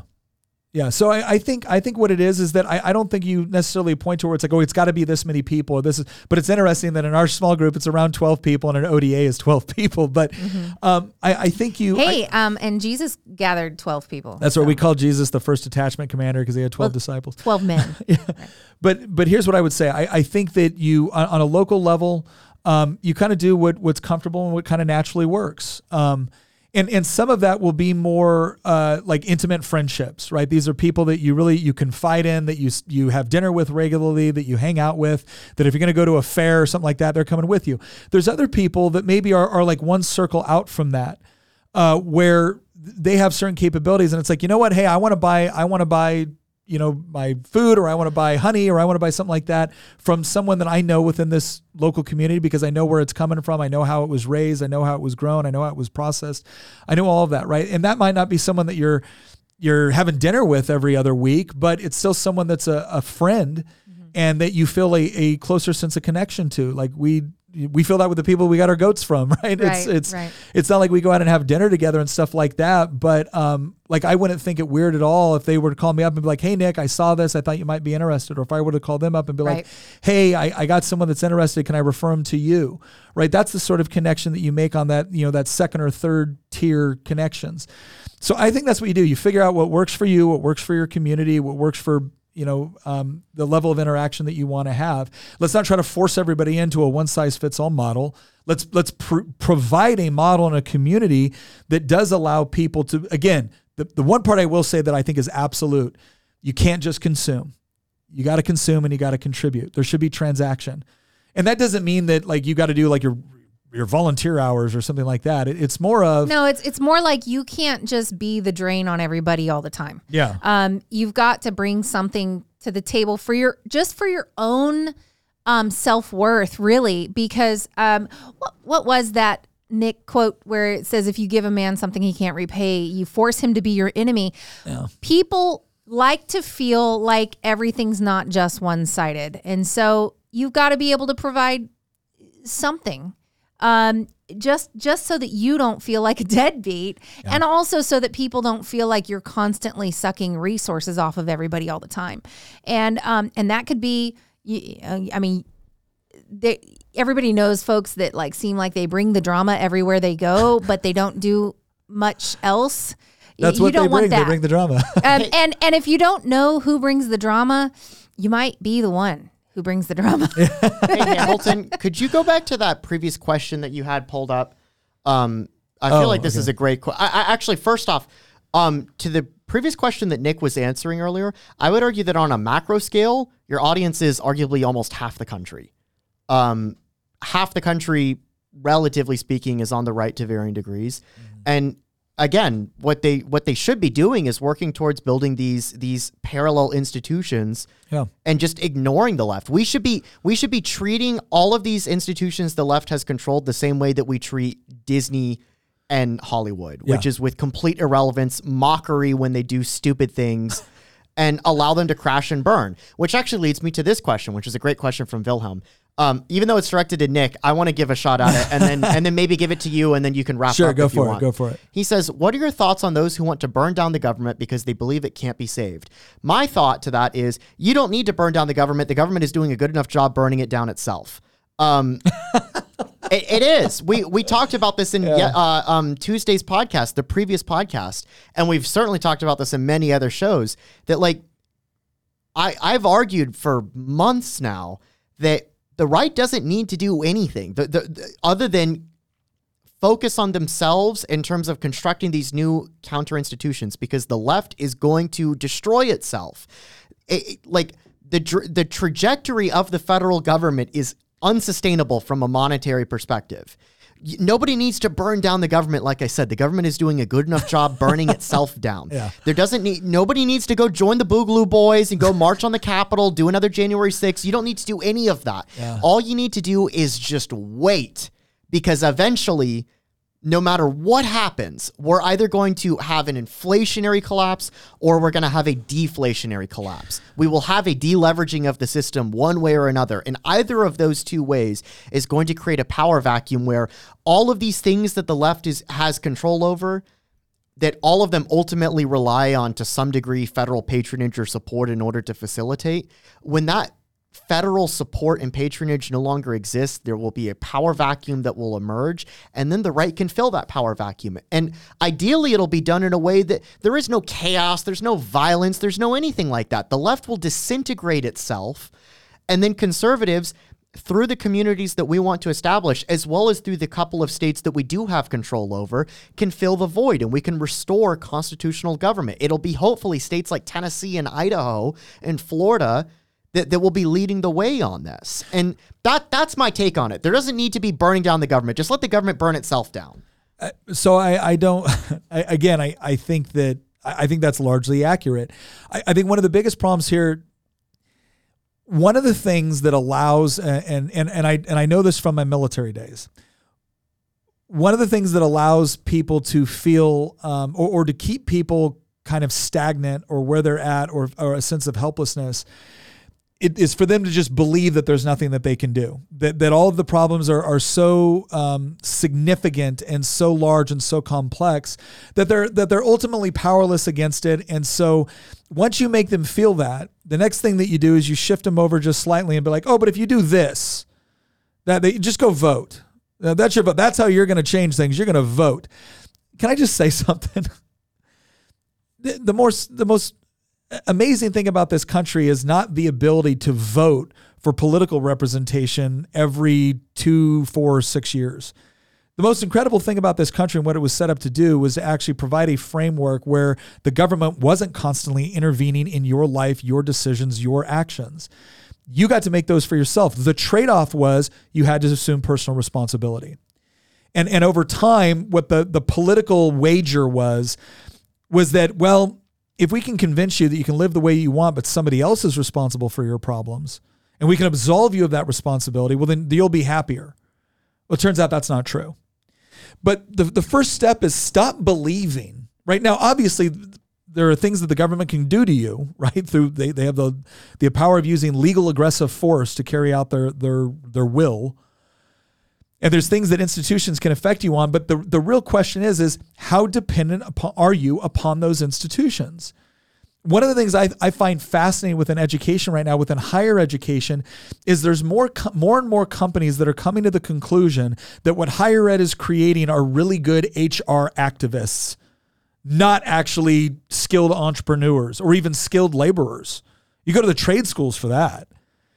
And so what what are you seeing is that well just because you have a degree doesn't mean you can do anything. Just because the establishment calls you an expert doesn't mean you actually have anything of note to contribute to, to how reality in the world actually works. And what's what that's doing is it's opening up a space not for people to say, I'm gonna go in and tear down this. Ignore it. Ignore it and go do what actually works. And and I, honestly, I believe they're more terrified of that than they are of you trying to control the institutions because they've already set up the appropriate number of gatekeepers and everything else to make sure, whether it's the bureaucracy, whether it's the admissions board, whether it's whatever else, they have. As long as you treat that institution like it's the only way that you can achieve an end state, well, then clearly they know what their mission is: is control that institution, control the gatekeeping, and now you can't challenge it. So ignore it, go around it Right? That's what we're supposed to be as Americans, right? That's the, the thing where it's like, we don't wait for a politician to tell us what's within the realm of possibility. We know what's possible because we know what's working, then we go do it. And and the part where the part where we need to stand up and actually push back and actually take, you know, action is when they start they start noticing that oh they're they're going around the institutions. Well, I guess we better stop them. Okay, well now now you got a different paradigm. If I'm not doing anything morally wrong, if I'm not doing anything corrupt, and now you're deliberately coming in and stopping back and pushing from me, well that is an excellent recipe for civil disobedience. Because there are times, and quite frankly, in this history, we have a proud history of civil disobedience. I'm really grateful that in Wisconsin, a local sheriff arrested a federal marshal for trying to return someone to captivity, to slavery. I'm, I'm really glad that Rosa Parks refused to sit on the portion of the bus where they told her that she had to sit. And there's going to be other mechanisms where you're going to have an opportunity to say, you know what? I am not doing anything morally wrong. In fact, I'm doing something wonderful and productive and helping people. And if you're going to step in and tell me, well, you're not allowed to feed hungry people because you don't have the right permit, you know what? Maybe at some point it's just good to look back and be like, okay, well, we'll see how bad you want to enforce it. We'll see if your desire to use resources to enforce this is stronger than my desire to do what I know needs to be done within my community, provided I'm not hurting anybody. And you know what? I think that's a worthy matchup. I think that's a worthy matchup because that's what's going to show the absolute moral bankruptcy of some of these approaches the, the coercive approach versus the cooperative approach.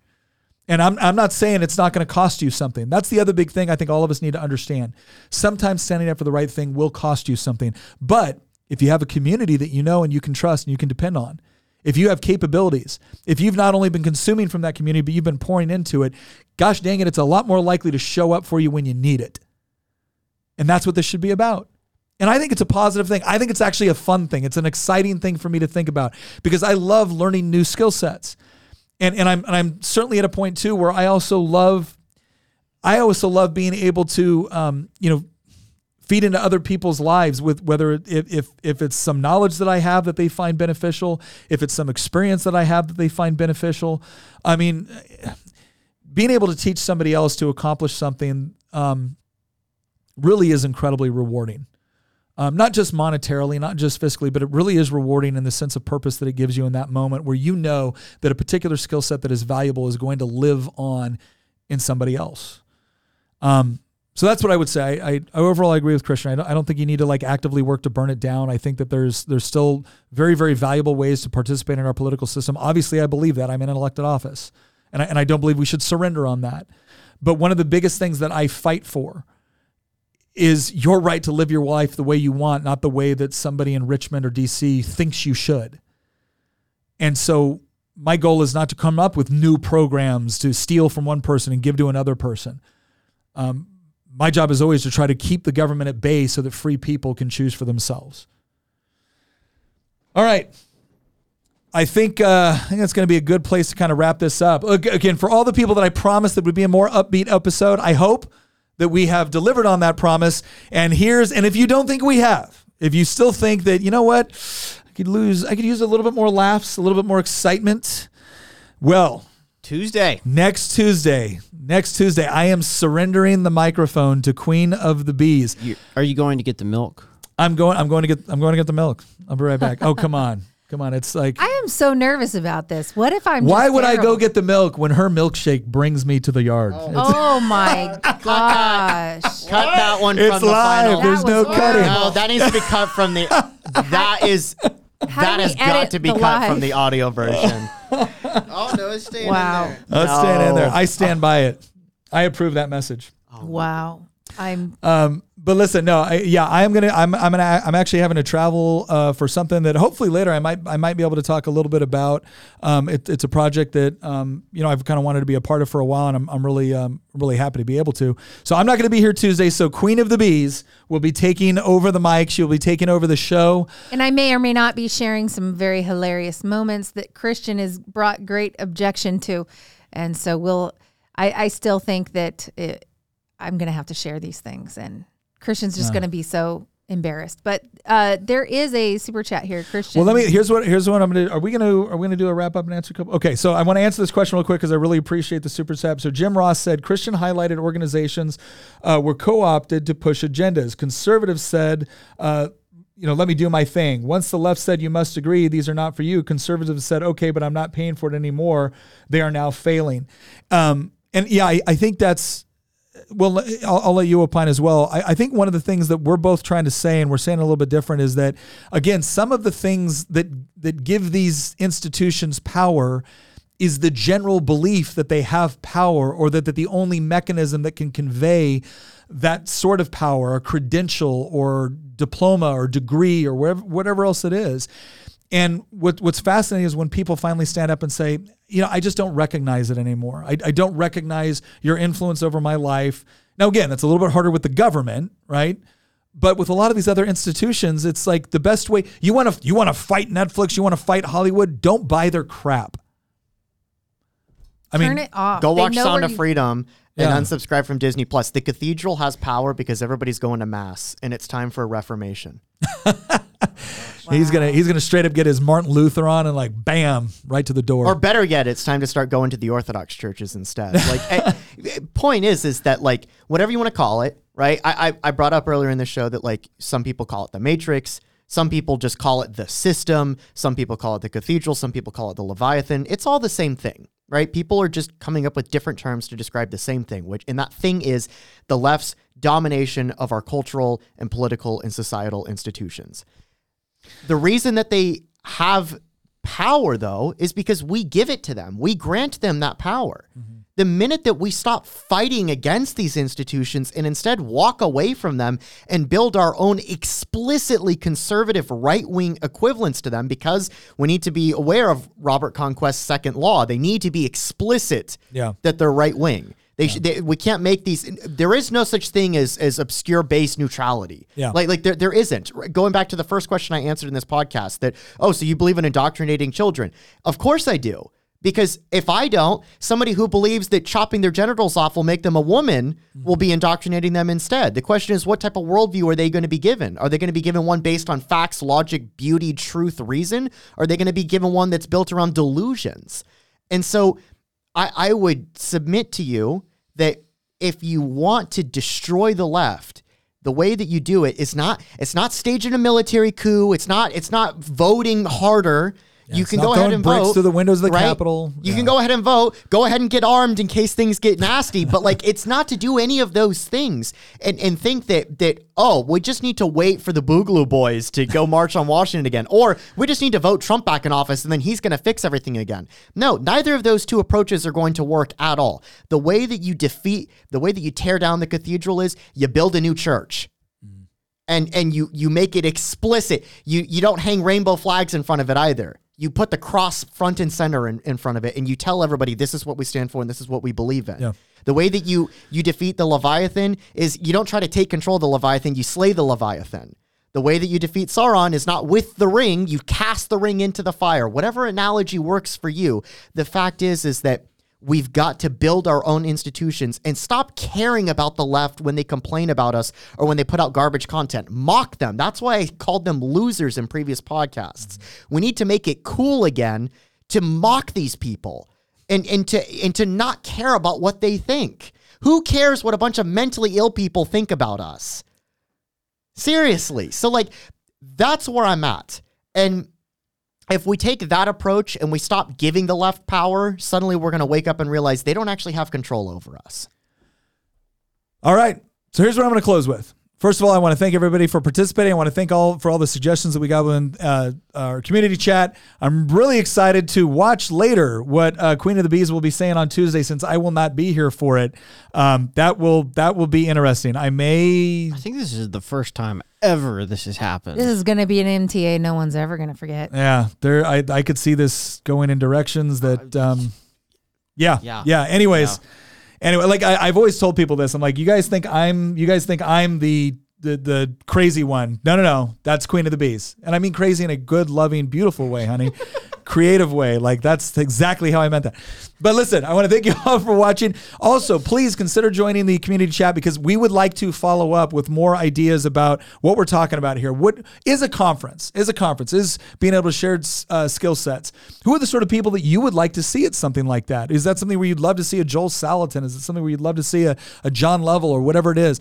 I, I'd love to. We'd love to get your take on, on what it should look like because that's I don't think that's beyond the realm of of possibility. I think the same thing's true for like an online community because we already have uh, something like that. Uh, David Matthews just brought up John Lovell's uh, Warrior Poet Society. I'm actually going to be uh, sharing the stage or, or sharing the thing with uh, John Lovell at the Homesteaders of America's convention. John John and I have talked. We're planning on talk some more. I can't reveal uh, any more right now, but let's just say I'm a big fan of John, and I think he's someone that has a lot of the shared values that we're talking about, along with some other people uh, we, we might we might get some good collaboration in the future. But think about this conference. Think about this online community. What what should it look like? What what should we do? What could we? How could we create something that we can both and you know get something out of and contribute something into so that we do have the sort of community where we have each other's back not only in the good times but also when things potentially get bad hopefully they never do but uh, come on anyways once again thank you very much for watching and we will see you next episode where tina queen of the bees We'll be running everything.